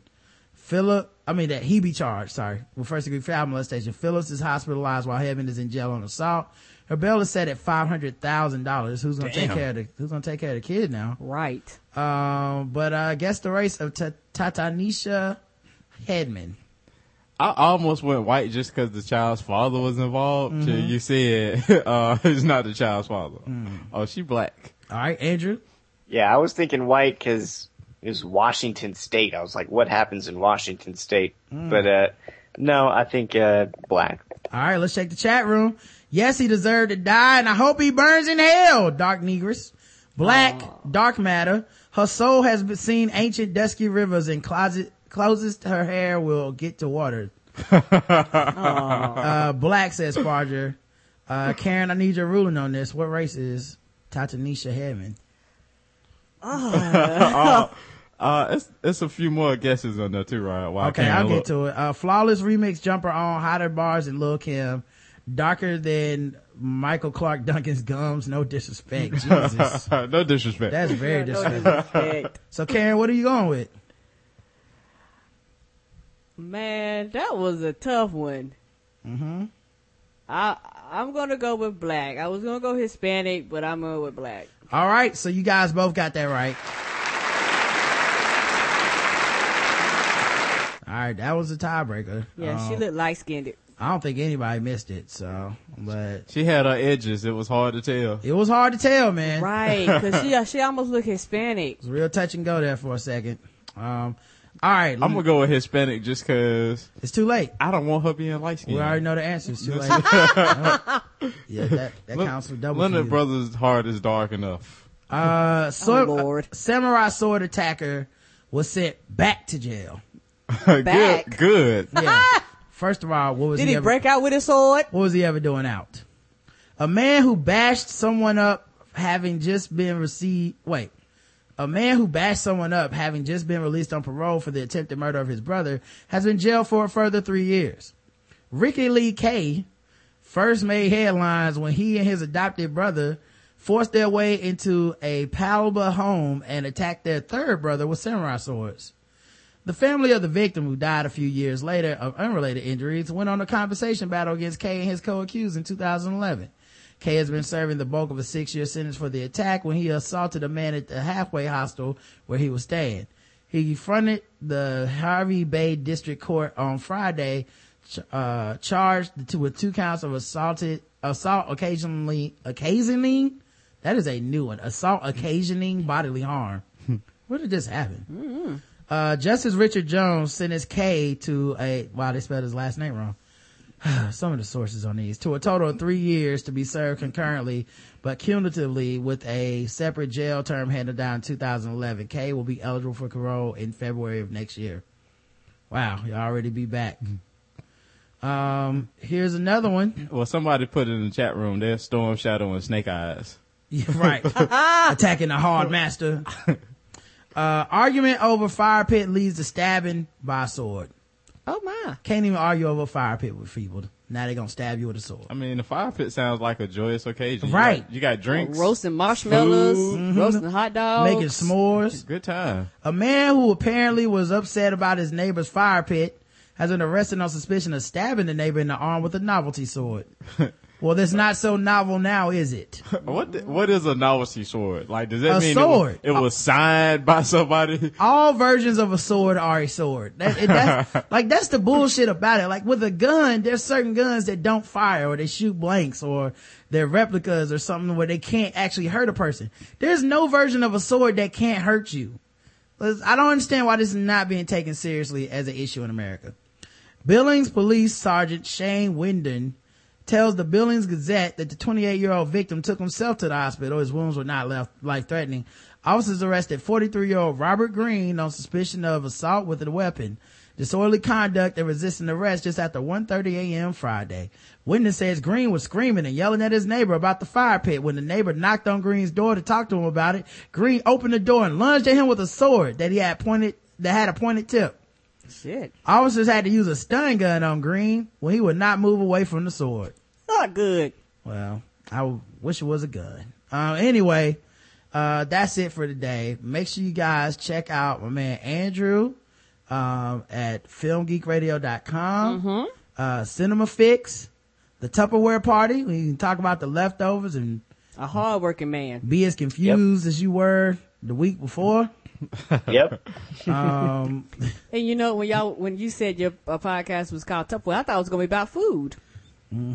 No, it's um, about leftovers. exactly. The leftovers. Is, which is kind of. no, but he's talking about the. TV show. I thought, I thought I was talking about like food, food, like real food. Mm-hmm. I hear you. Man, what is up with her? With with that the daughter's friend anyway? Does like does she have somewhere else to stay? Because she she's on- Apparently not. One of our listeners actually, because I, I asked that question. Apparently, in the first episode or something, they mentioned that she doesn't have a place to stay, so she kind of lives with them. I missed that because I, Okay. I had the same question. Like, why is she always over there? yeah, I don't like her little hot pants being over there all the time. That's not hot good. pants. Yeah, she's a little too. She's a, she's a little too familiar with uh with Cher Garvey, man. Uh, Yeah, Cher they have this like whole American Beauty thing. yeah going on. Not a fan of that. Not a fan of that at all. Um, but uh, yeah, check them out, man. Check us out. We'll be back tomorrow at seven with uh Amber from Black Sexy Geeky and Mental podcast. Um, so that would be cool. Um, until tomorrow, I love you. I love you too, baby. I love Mwah. y'all too. Okay, Justin, stop. Karen, until tomorrow, I love you. I love you too. Mwah.